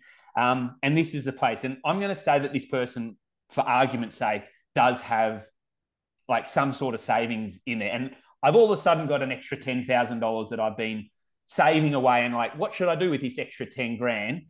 Personally, um, I sit there and go, well, there's so many small things that you should be doing that investing would have a better outcome. It, yes, the world's slightly different now with regards to interest rates are obviously higher around the world, and so sticking it in a bank, you are going to get a better return than you ha- you have over the last ten years, where interest rates have historically been very low. But again, if you have a nest, like if you have some savings there that are sitting there for the rainy day type stuff, I say again, it depends where you are in your life stance. If you are young and you happen to have this, then I'd say go balls to the wall and go for the riskier type profile because at the end of the day, 10 grand is a lot of money, but it's not in the grand scheme of things. And so I'd say risk it for the biscuit. I don't want to kind of get too cliche with kind of terms, but risk it and go a bit riskier because if you lose it all, you could probably get back those that 10 grand with you know some sort of um, savings kind of minded process moving forward. But you know these days, kind of you know in uh, in EFT type funds, investment funds, and things like that that are quite low risk. Um, you know, they follow the market mostly anyway, but you can get a better return than you can in the bank because most the stock market historically has returned anywhere from kind of eight to ten percent year on year. It has definitely been better in the last fifteen years, and I think far too many people look at the last fifteen years and go, the stock market just does so well.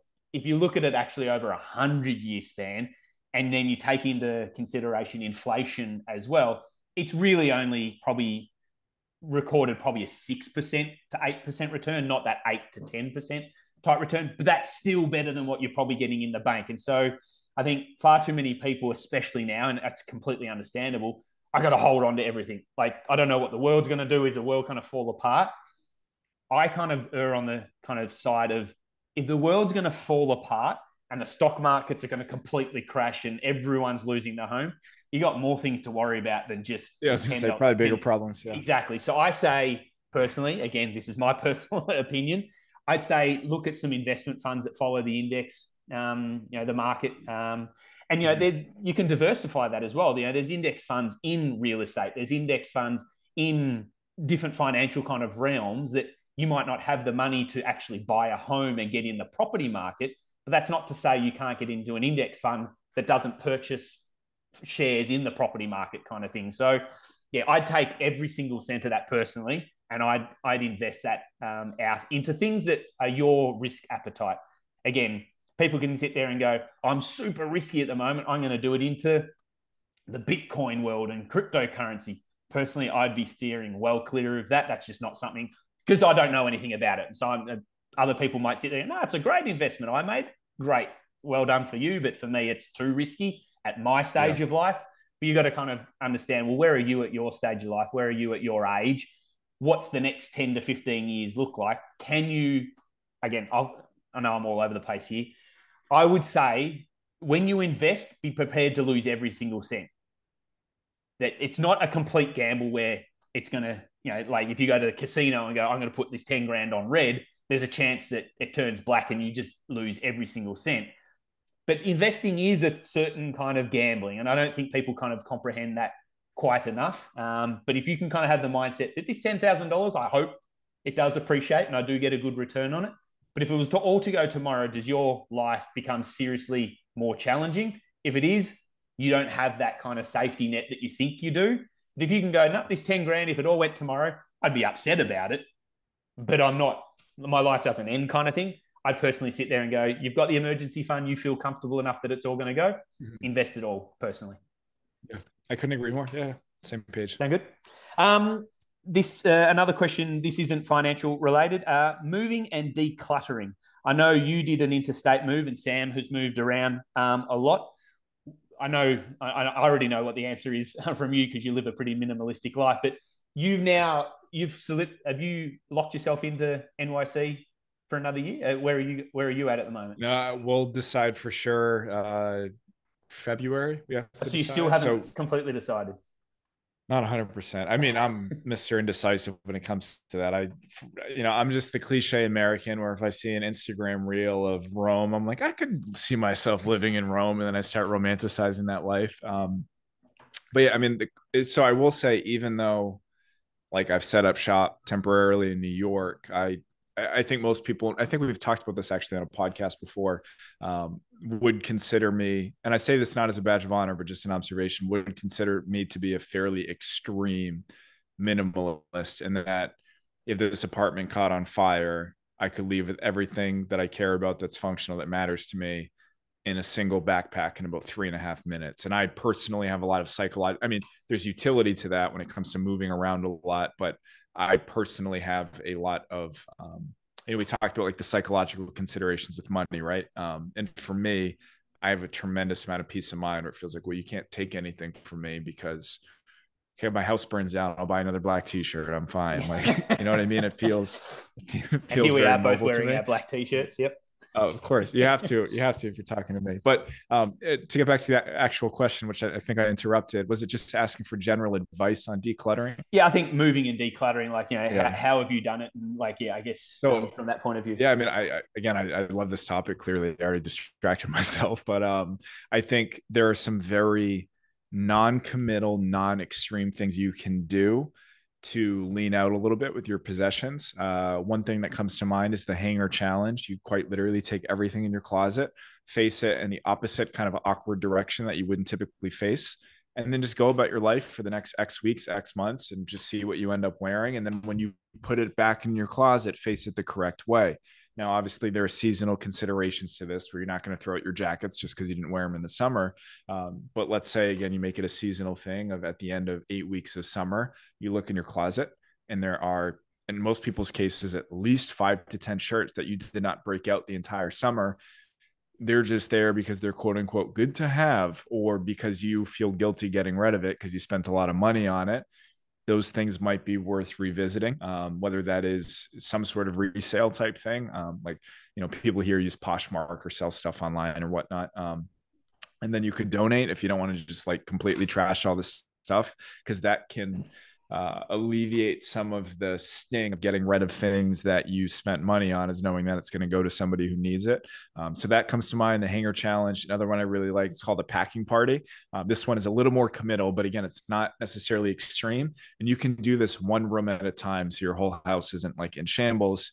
You might start with just your bedroom and take virtually everything that's not like the bed itself and you put it in boxes almost like you're ready to move out of your home and move to a new location similar to the closet thing the hanger challenge over the coming days as you need things you just pull them back out of the box. And at the end of again pick a timeline four weeks six weeks etc., you'll find that 80% of that stuff is still in boxes. You could go super non-committal and just do it in your bathroom with all your toiletries. Take absolutely everything out, put it in a box, and over the next four weeks, see what you actually break out and end up needing. You're going to look in that box. Again, you're going to see 80% of your stuff. So I think so often when people hear about minimalism, it's from people who are super culty about it and they're super proud of like you. I think I said this in the last podcast too. It's you know you own 17 things, like you maximalist capitalist asshole. Like I own 11. Like I don't even own a toothbrush. Like I have baking soda in my finger, and I'm like, what? Like like the whole point is to make your life better. So again, I think some of the the hanger thing, the boxing um, kind of boxing party um, those can be really valuable as well as just the question you can ask. Sorry i'll wrap this up in a second. I know okay, all going. over the place I love here. Um, you can basically run every item in your home through the audit of um, is this useful? Which is like a very minimalist extreme thing to do. Purely does it have utility or does it bring me value in some way? For example i look at my living room right now behind this uh, laptop and I see a gigantic photo of Valencia where I lived last year. This has absolutely no utility on a daily basis, but when I look at it, it makes me happy. So that is absolutely staying in my apartment, at least for the time being, because it has some sort of value, even if there isn't technically day to day utility. Uh, but the vast majority of things in people's homes, I mean, you know, is this useful? Like, does it bring me value? No, but my cousin gave it to me six years ago and I'd feel bad throwing it out. I'm like, you're fine. well, I'm, I'm going to come at a, a, slightly different angle just purely because yeah. um, I'm in the broking world and just my mind goes running when that question came up. My, it was like, how can I generate content from that kind of thing?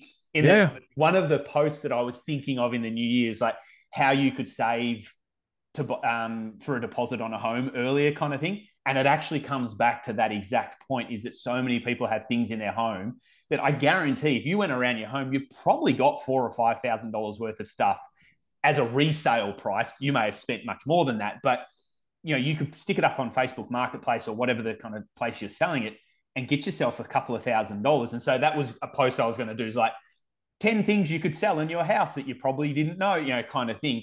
And for the most part, so many people have bought things or continue to own things. I don't want to kind of say this too flippantly, but because they're trying to impress other people. Like, oh, it's human nature. We're all guilty of it. Absolutely. Yeah. We, we all are. And, you know, you bought a watch or you bought a particular piece of furniture or clothing or whatever it is. But as you said, it's not practical or you don't really use it much and it just sits in the hangers and it's valuable things that sure okay whether you bought it for vanity reasons or you genuinely wanted it if you're not using it too much like i sit there and go well get rid of it then like and you know you you came up with some i love the um the coat hanger one if you turn it around. Yeah. But my my ocd brain wouldn't allow me to put the coat hanger in the wrong way. I just know that but you just throw half your shit out preemptively like i'm not doing this i'm just gonna get rid of everything. Yeah. um, um, but i love that I actually facing the other way sorry. that if you put it in you could see at the end yeah. of a month oh i've actually only used three of these things in here. Everything is i'll still turn around. Yeah. Actually here's a good example. I um I have a leather jacket that I bought a few years ago that I wear once a year, twice a year, maybe with a photo shoot or video shoot, almost out of a sense of obligation because I spent so much damn money on it. But I I asked myself, okay, if I spent, you know, 20 bucks on this jacket instead of several hundred dollars, would I have any qualms about getting rid of it? And the answer is absolutely not. I would get rid of it. And so obviously that's, you know, okay, I should probably get rid of it. And whether it's a resale thing or donate, etc. Um, but I think something people can do. Sorry if you can hear the street noise behind me again, yeah, but right. um, I think something p- people can do to avoid putting themselves in the situation where they accumulate a tremendous amount of stuff is picking a dollar a day amount for every potential transaction. So an example of that would be okay, that jacket I bought on a whim, probably because I saw some model wearing it and said, Oh, he looks great. I need I absolutely need that jacket. But you can make a rule with yourself where if it's okay, anything over $100 or even $50, I need to revisit it seven days after the initial urge to buy that thing. And you and I obviously recommend a similar strategy with nutrition. Okay, you think you want the snack after dinner? Fine. Set a 20 minute timer, revisit it in 20 minutes. If you still want it, go right ahead. But oftentimes in those 20 minutes, you lose interest in that thing. Um, I think that is, again, a very not and the reason i keep saying non-committal not extreme is because i'm well aware that most people who are minimalists are just so aggressive about it that it's like they're trying to convert you to their religion. It's just such a turnoff. Um, so again i'm not saying to never buy anything and that you have to fit all your possessions in one backpack or anything like that but pick a dollar amount and then pick an amount of days a timeline of okay if it's over $50 and i'm in the store and i'm like ooh like this actually looks pretty appealing. Wonderful if you want it that bad, then seven days from now, you should still be interested in that thing. Yeah. And in most cases, seven days later, that novelty wears off and you don't actually want the thing. And then you can avoid something called the cost of ownership. Um, and whether that's an actual financial cost of maintaining whatever the thing is that you bought, whether it's the cost of time and energy of just having to figure out a place to put it, uh, eventually having to resell it again. It's not just the cost of the initial transaction, it's everything that comes after. And sometimes that's worth it. It might even be you're buying a bigger home or you know having to um, get a storage unit or like buy just like bins for your home to accommodate all the shit that you don't actually need so again there's a cost of ownership so i think if you are and again i know i'm bouncing around here if you're worried about getting rid of something because i spent a lot of money on it there's also a financial upside to doing that um, and even an emotional upside to doing that that isn't necessarily quantifiable yep makes sense um, move on to this one is um, all right this one is uh, back to finances so we'll see how we go here um, once again this is not financial advice please second yep. um, I'm in my 60s and single. I own my own home. How much do I realistically need in super? I'm not sure what super is. It's like your 401k. Oh, oh, oh. Oh boy. Um, I mean, again, I'll, I'll, do my best. I certainly don't position myself as an authority here. Um, my immediate thought and something I would do uh, is look at. I'm not sure if it's similar in uh, Australia, and forgive my ignorance, but generally speaking, the rule here would, and I'm, again, you're probably already familiar with this, Adam, is that you can pull four percent from that fund per year and theoretically never run out of money. So I would just look at you know cost of living right now. Obviously, you have to account for inflation long term. So, like you said, maybe if you're counting on an eight to 10% return, adjust that at somewhere closer to six to 8% and look at that amount of money and see if it would theoretically fund your current lifestyle. So I'm not sure the exact numbers off the top of my head, but say your recurring monthly costs are, you know, $5,000 a month.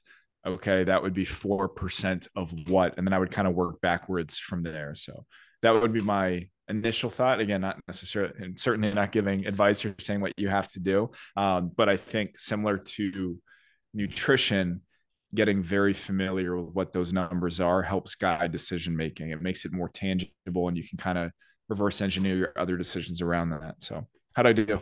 No I, have I've always heard that 4% rule as well and so you kind of play it back the other way. Is it yeah if you're if um, you needed $5000 a month what's that work out a year um, 10 is 60,000 60 grand a year. So yep. I don't know what I, I can't do.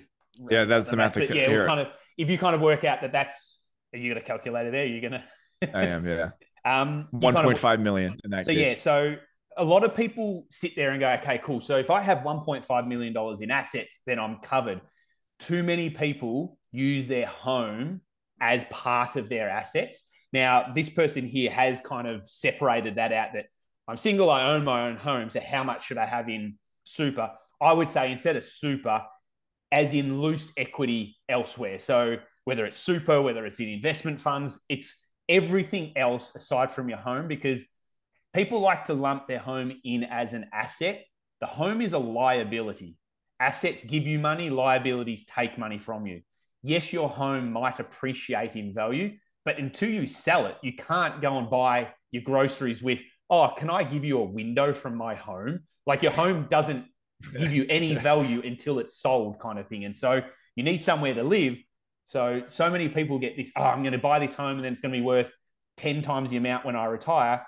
Who cares? It doesn't actually, it's a false economy, the home. So I just want to kind of say that from the outset. But if people have completely paid out their home, they've got a place to live, they're secure there, how much kind of assets and equity should they have kind of in the rest of their life? I've always heard and worked on that kind of 4% rule. However, my kind of ideas have changed very much so in the last few years. And this might be wrong, this might be right. People feel free to blast me in the in the comments if you so wish to. I don't think we should be leaving anything for our our kids when we die. I I'm very aware that my parents have said, We're, we've done all of this to help you guys out when we pass away. That I hope my parents blow every single cent of money they have because I hope God, you know, God willing, that they die in another 20 years' time and I get a good full life of them getting into their 90s kind of thing. That means I'm going to be 60 years of age. Why do I want an inheritance from you at 60 years of age? You could have helped. And I'm not, this is not to say to my mum and dad, why haven't you helped me out now? Because I don't want your help. But if I do need your help, help me when I need it, like in my 30s and 40s kind of thing. Don't help me when I'm 60 years of age. What am I going to do with an inheritance then? Like I've kind of went. So I, I, say all of this in that I want everyone to get to the end. Of, and of course, you can't time it. You don't know that you're going to die at age 91, 82. But I think you should be going out and blowing that money when you're older. And instead of working on that 4% rule and go, I have this nest amount of assessment um, assets that I draw 4% on every year. So I never touch that. So then I can pass that on to my kids. I say, go out in a blaze of glory. Like, and as you get older, that spending should become more, maybe more conservative when you retire. And I go, cool. I need to know that I've got 30, 40 years worth of runway here because I could live until I'm 100 But when you start getting into your 70s, okay, I'm a bit older. I've still got this nest egg. Start drawing down on some of that. You you earned it. You you deserve it. Like go and enjoy it. Like whether that's an extra holiday a year, or instead of that holiday that you'd normally take in economy, you go and buy a first class ticket, or you've always wanted to own a Porsche. Go and buy it at 80 years of age. Why do you need to be 40 years of age owning these nice things if it's what you've always wanted to do? So that's just me. And some people go, no, I'm, I'm here to serve my kids. I know this is a horrible thing. I'm not here to serve my kids. I'm here to give them everything they want in life, but they're not, I'm not here just to give them an inheritance when I die, kind of thing. That's personally me. Oh, I like that a lot. And obviously, I can only speculate as to how I'll feel as currently a non-parent. But um, you're familiar with Morgan Housel by any chance? You wrote The Psychology of Money. No, I'll have to look that up. I, I think you would devour that book in an hour and a half. Um, Because, um, and to briefly kind of actually plug this book, not that Morgan's a friend of mine or anything, but um, you could basically read it and swap every time it says dollars for calories or wealth building for weight loss in the book would i don't want to say read the same i'm not trying to diminish his work but the principles are very similar um, but the reason i bring him up is i actually recently uh, listened to a podcast that he was on and he, he's a wealthy guy um, i know he sold i don't know 2 million copies of his book and whatnot. Um, and he has the same exact philosophy as you. And uh, mm-hmm. he actually consults with uber uber wealthy people. I'm talking eight figure type wealth.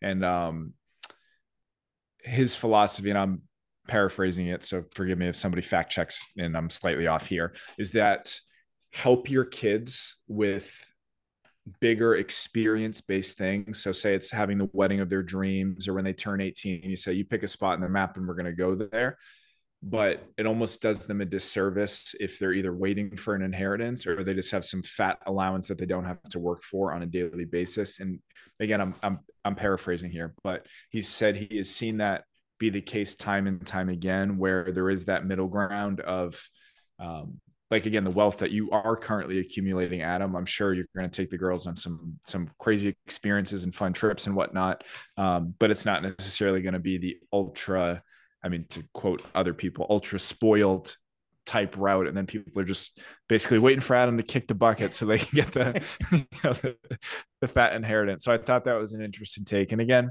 I'm sitting here on the sidelines as a non-parent because I do not dare tip my toe in the water of anything parenting related because I do not want to be crucified on the internet. But from a, from afar, I like that that kind of middle ground of using the wealth you accumulate. If you want to do something for your kids, experience based monumental, almost like life anchors, but just being a, an ATM. Yeah. I mean, teach his own, but yeah. Yeah. I mean, as a parent of kids, I'm more than happy yeah, to. Yeah. You have free reign to come at this. no, I'm happy to 100% agree with you that, um, again, this is my parenting, my parents' parenting style in that they always taught me the value of a dollar in that if you want something, go and work for it. We're not going to give it to you. And so I, I kind of wear that as a bit of a badge of honor. Um, and this is not to throw any mates of mine throughout my life that I've kind of been with, but I've seen many of them who are just, oh, I need this. Oh, mum and dad will buy it and kind of thing. And so they don't really have the value of that dollar as much as I feel those who have been told go and work for it kind of have. But I kind of want to give that kind of same kudos or kind of a, advice to my um, own kids. But then to full circle to what you're saying is that if I look back to kind of my childhood, the things that I remember most weren't the things that my parents bought me. It was the things I did with them. And like, we weren't a wealthy family. We weren't poor. We were middle class kind of family, but we went on two or three major holidays as kids. And they're resoundingly the things I remember most about my childhood. It wasn't the fact that my parents may have bought me my Nintendo system kind of thing. It was that I went to this trip to Queensland when my grandparents were up there as well. And we never got to go on a plane and we got to fly on my first, like those things are so rock solid in my mind. Mm-hmm. So I kind of take knowledge from that, that my kids aren't going to remember the fact that I bought them X, Y, and Z. They're going to remember the trips we go on to. And so actually to say that, Amy and I bought ourselves our Christmas parent, our Christmas present this year that we bought a tent for ourselves. We want to do more camping with the kids next year. And again, I could have bought it's a very bloody expensive tent. I could have bought the girls so many cool things with the money we spent on that tent, but the amount of memories and things we're going to now accumulate over the next coming years from the trips we're going to take from that that one purchase, that's going to be so many. I think so much more valuable than anything I could have potentially purchase them. 100%. And actually, one random thought, not random, related thought on um, spending slash investing. Uh, to bring this back to fitness for a second, we often talk about other currencies besides cash in terms of you know more confidence, higher energy levels, etc. I think you can also apply that same concept to life when it comes to trips and experiences. Uh, and the example that I heard, and I wish I could remember who I'm quoting slash paraphrasing here, is um, or I'm paraphrasing here, uh, is that when you spend and invest a certain amount of money in that thing, like a camping trip, for example, or like the the trips that your parents took you on, you get a return on an investment that far exceeds the monetary value, especially when you turn that card as much as possible while you're young. Because I think of my first trip out of the country, I think we talked about, I went to Peru and I went into the Amazon rainforest. I did that when I was, uh, what I've been like 23, 24 years old. I find a way to bring that up obnoxiously in conversation probably once a week. And I get so much joy from the I don't know what it was, 2000 bucks I spent start to finish to be in that jungle. And every time I reflect back on or think about that trip with my buddy Malik for, you know, God willing, the next 50, 60 years of my life, that is a hugely disproportionate ROI on that monetary investment. Now, that return isn't quantifiable in dollars and cents, mm. but I think, you know, the story you just mentioned about you know the the holidays you and your family went on when you were younger is a testament to that concept you just lit up thinking about something you did when you were probably eight years old yeah.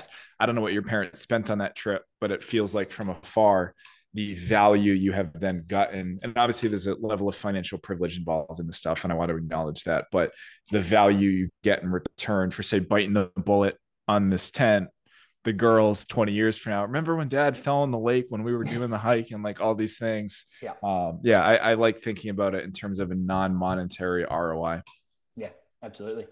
Um, I guess the last kind of question is centered towards me, but I'm going to ask you as well. Um, sure. But it's just kind of like how there's probably two or three that kind of ask similar questions like, how are you and the family? How are you with regards to this next step in your life and um, are you happy with the change in this chapter in your life and so please just indulge me for a second while i kind of just give my two cents but i'd love to kind of see yeah. how, how, happy you are at the moment and what's going on in your life but um, i'll try and condense this as best as i can because um, i don't want to kind of draw it out too long but uh, obviously in july of this year um, again we're, we're recording this in december of 2023 so people listening to this in the future, of July of 2023, I've always had the thought in my head from a quote from Gary Vee who said, Always put yourself out of business, don't let others put you out of business.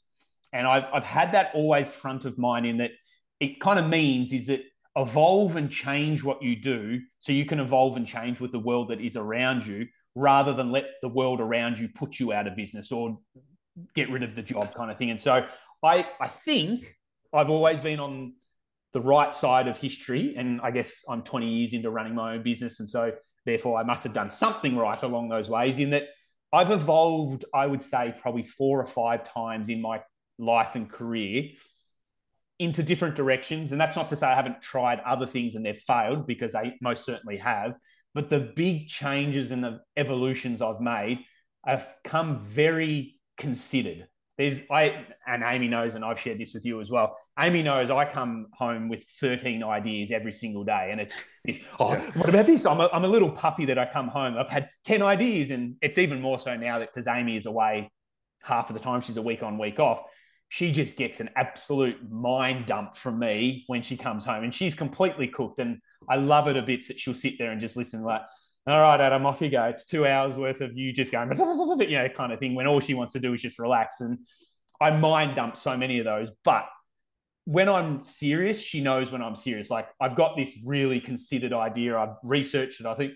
And this whole change in July this year was a very considered idea in that my girls are now going to be both at school as of next year.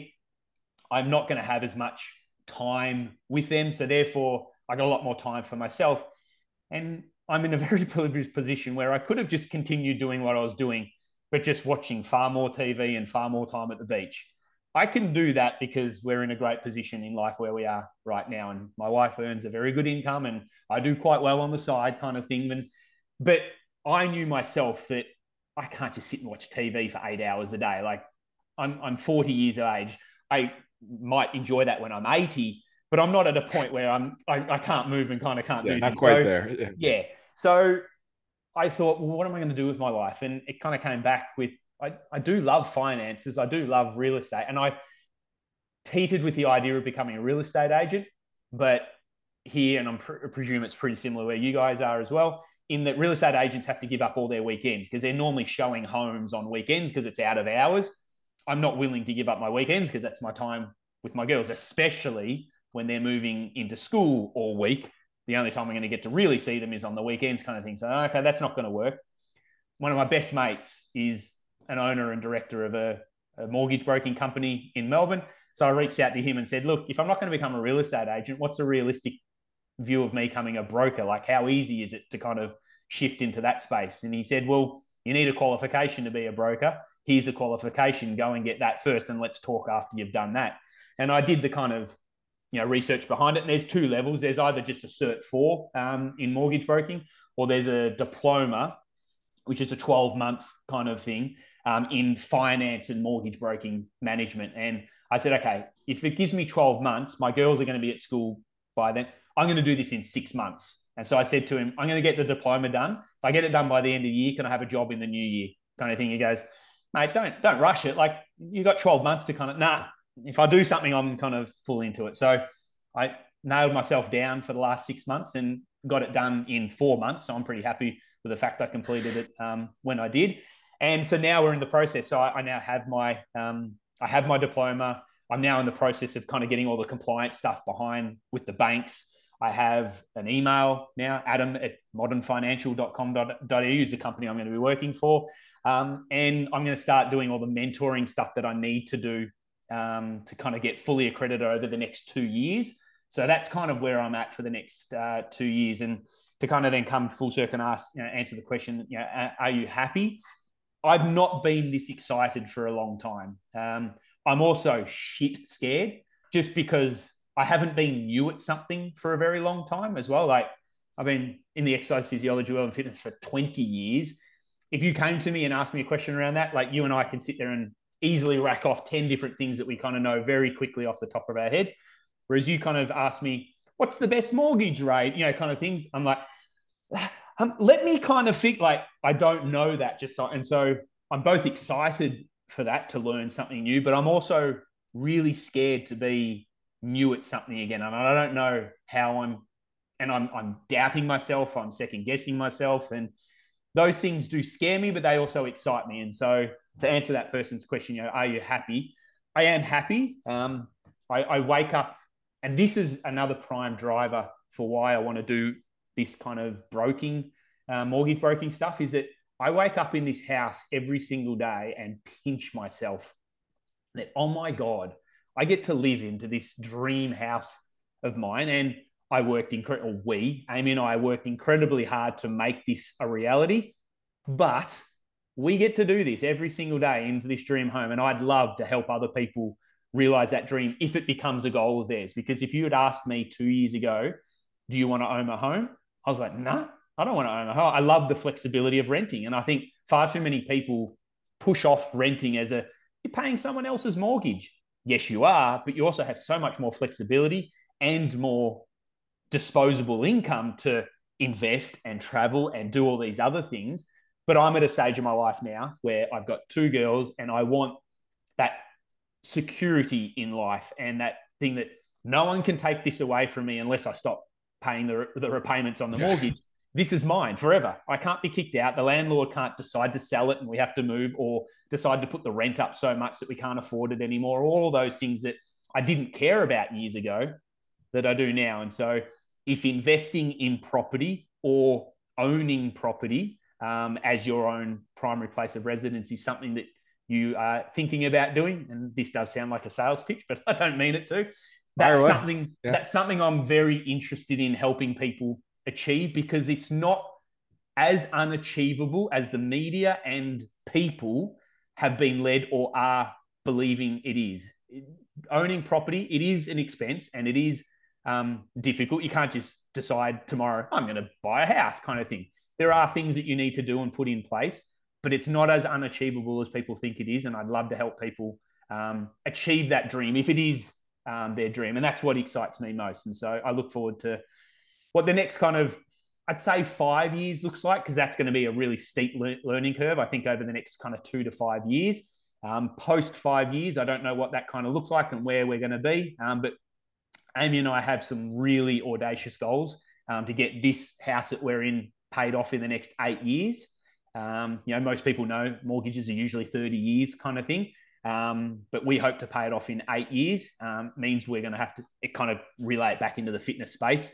We're going to have to make sacrifices that you know I can't go out for the social gathering on a Saturday night and eat whatever I want because that might be against my fitness goals. Same thing. We're not going to be able to go on the holidays that we once you know kind of thought that we could and whatnot. But it's only for a short amount of time, like eight years. Like it sounds like a long time, but I think about where I was eight years ago. It was a very short time ago, kind of thing. And so, um, yeah, we hope to do that, and then we're going to have much more flexibility in our life beyond that. So, again, I say all of that to hope that I can help people achieve that and realize that you don't have to be kind of held down by a mortgage or by owning property. That it is an achievable thing to do, and it can enrich your life and make um, your life better. However, you want to kind of quantify better, but can make your life better. Um, and yeah, hopefully we can uh, make that happen for people. So that's where I'm at.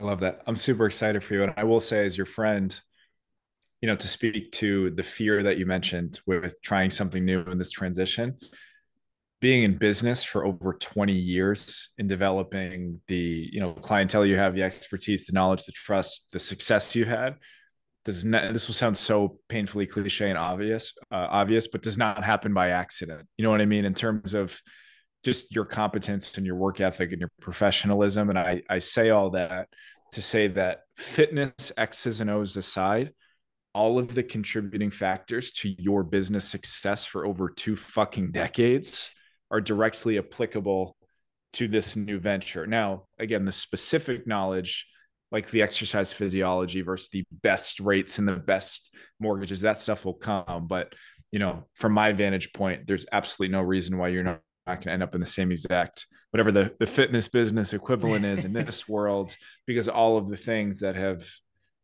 I, I, say it like it's external all the things that you have done to put yourself in a position to exceed for over two decades you'll apply the same things here so i have i have complete and utter confidence in you so don't fucking let me down no and I, I, appreciate that coming in um you know I, I don't I don't want to let anyone down. And you know, you obviously being you know a close friend. You know, I call you a very close friend these by days. By the way, I don't mean I don't mean that at all. I have complete faith in your ability to succeed. By the way, no, but even, no even so, like I, yeah. I don't want to let you or people down around me because um I I want to show that because I think so many people in life, and this kind of comes back to I've made five or six considered changes and moves in my life. I think far too many people just go, no, this is good enough kind of thing and just get in this rut that they find themselves at age 50 going, I hate what I'm doing here, but oh, I'm 50. I'm almost at the end. So what's the point in changing?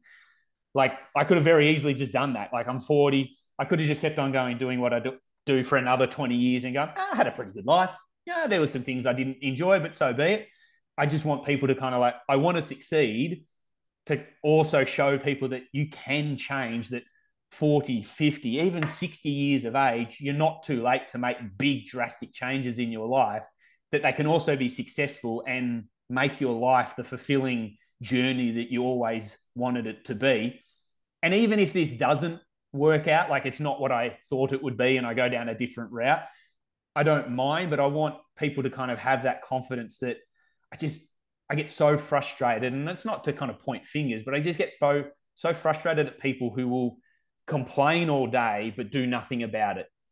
And I know change is difficult. I know change is hard. And again, I'm being completely honest that I am shit scared about this change. Like, I don't know what's going to happen next year and how this is going to work out. And I love your confidence in my ability to make it work regardless. But that doesn't mean I still don't have those kind of insecurities kind of rattling around in my head. Everyone does. But I, I think the, the, the thought of regretting, like at age 70, like, oh, why didn't I do that? Why didn't I try? that scares me so much more than the thought of making a complete change in my life trajectory as it is um, right now. And so, yeah, if there's any advice that can be taken from that, is that if you find yourself sitting there wallowing and complaining and making all these things of like, I don't like where I'm at, you got to make a change. Like, I, how you go about that is completely personal to each person and how you and again i know i'm in a privileged position that i have a wife who earns an income that I, I, can make these without the kind of knowledge that shit if i don't make this work we're pretty screwed here i understand that privilege but what's the alternative to sit there and continue to complain and worry about it? I, I just can't do that. And so um, yeah if that gives confidence to other people to change their life then henceforth go you know do it make that change. Because yeah a life with regret i think is the worst life you can live. So don't live a life with regret or as minimal regrets as you possibly can. I don't dare add anything to that beautiful soliloquy adam. That you explained that purposely. I'm not touching that um, well we've been talking for two hours and 18 minutes so if anyone is still with us i appreciate them hanging on but again mate, um, you know, i love these chats and is this a return to my podcast? I can't say yes, no, or indifferent, but I can say this. I'll give people a little bit of a tidbit. I am starting a brand new podcast next year. I think I want to call it something like the interest point because it's going to have the re- relation of interest rates and things like that. It's going to be only finance related content. It's it's I'm going down that route. And so whether it's a weekly one, a daily one, a monthly one, a fortnight, I don't know. And I'm not going to commit to anything, but there will be that coming out. I understand some people don't want to listen to it. That's completely fine, but I need it to kind of uh, educate myself. I think me talking honestly and having to research things and talk, it's going to help me. And I think if it helps me understand that better, I can then be a better practitioner as a broker. But also, I hope that information helps people. So that's where it's going to be. Um, if, if you think you're going to come to it and I'm going to be this eloquently spoken finance guru, like a you know, a Warren Buffett or something like that, please don't listen to the podcast because that's not what it's going to be. But if you want to hear a guy stumble his way into hopefully understanding this world of finance and broking a little bit better and that you pull some information from it, then I hope that uh, people do listen in and they find something from it. So that is coming, and I think it's going to be called yeah the interest point or something along that. Maybe you've got you've, you've got a better mind for kind of uh, what do we we were talking about kind of my business name or the thing. Uh, what was the word you used? I, I, said I said some ridiculous stuff, but I I, I do like wordplay. So maybe we wordplay. That's yeah, that. yeah. So maybe you've got a better way of uh, the interest point. Maybe you've got a better one. But um, but yeah, mate. As always, I appreciate your time. I know I've taken two and a half hours of your time, but uh, I appreciate the catch up and the It's chat. my pleasure. It's actually on a similar note to what we had mentioned to the person who very kindly asked about our friendliness. I truly consider it like an absolute honor and a privilege that you would want to spend two plus hours of your time you know, just talking shit with me and talking about different life topics and kind of seeing what's going on. So uh, I, I mean it to go back to what I said at the beginning of this conversation. A lot of the quote unquote success that I've had, whether it's, you know, appearing on other podcasts or doing my own and just, you know, fitness business and life stuff in general, I can attribute to you in many ways. So yeah, it's an absolute honor and a privilege to be here always. I appreciate that. And um, I mean, it was, solidified even more so when you came on that retreat. I know, I don't know if you were a bit nervous, but I certainly was a bit nervous. We've had this relationship online. I wonder if we're going to get along when we get, but it was yeah. absolutely solidified when we kind of got in front of each other. Like, oh, you're exactly as I thought you would, but yeah, there wasn't yeah. anything weird about it, kind of thing. So no, no, no. I feel like six minutes in, it just felt like not that we were friends from the past, but that you were a lifelong friend that I just hadn't seen in a while. So I was like, oh shit, the no breakfast guys here in the airport. Cool. and then six minutes later, you know, it's me, you, and Tom just talking about Tim Tams and travel and family and life stuff, whatever. And I'm like, yeah, these are my old mates, Tom and Adam. We grew up together. like, yep. Um, awesome. But yeah, no, it was it was wonderful. But I, again, I do appreciate this. Oh, I wish you every success, uh, uh, obviously, into the new year. And um, let me just ask you one final question. I know you kind of skirted around it, but is new like if if you had to answer the question now, are you staying in New York next year or uh, are you moving again? Like, That's gun to your I, head. I, like... I point that gun to my own head yeah. basically every day. Like, all right, Sam, you have to decide right now. Um, before you answer, answer it, I, yes. sorry, before you answer it, I only ask it purely because obviously I just talked about myself and my life kind of going. just to kind of ask you kind of what's next year and the next couple of years look like for you. Like, are you just hitting repeat on what you're doing and adding more service and more value to kind of what you're doing currently, or are you looking to change things up? Will a will a location change make that change in what you deliver more likely um, likely to happen, or staying where you are is to like yeah? What does kind of the next twelve to twenty four months kind of look like for you? That's a great question. I'll make every effort to keep this brief. Um, earlier in this conversation, I mentioned the arrival fallacy that I'll be happy when, you know, as soon as I do X, that things will be better, yada, yada, yada. Something that I have been thinking more and more about and challenging from like a place of personal development is if I'm almost not that I'm unhappy, but am I kicking that can down the road to some degree and placing my happiness in all of these moves that I make? And don't get me wrong, I absolutely love all the places that I've lived and the things that I've done, etc. But again, am I falling into that trap of oh, I'll be happy when, or I could I, I, joke about it. Oh, I could see myself living in Rome, and then oh, it'd be wonderful to actually head back to Australia for an extended period of time. Um, and there's uh, a quote again. I wish I could remember who I'm getting these these, these quotes from.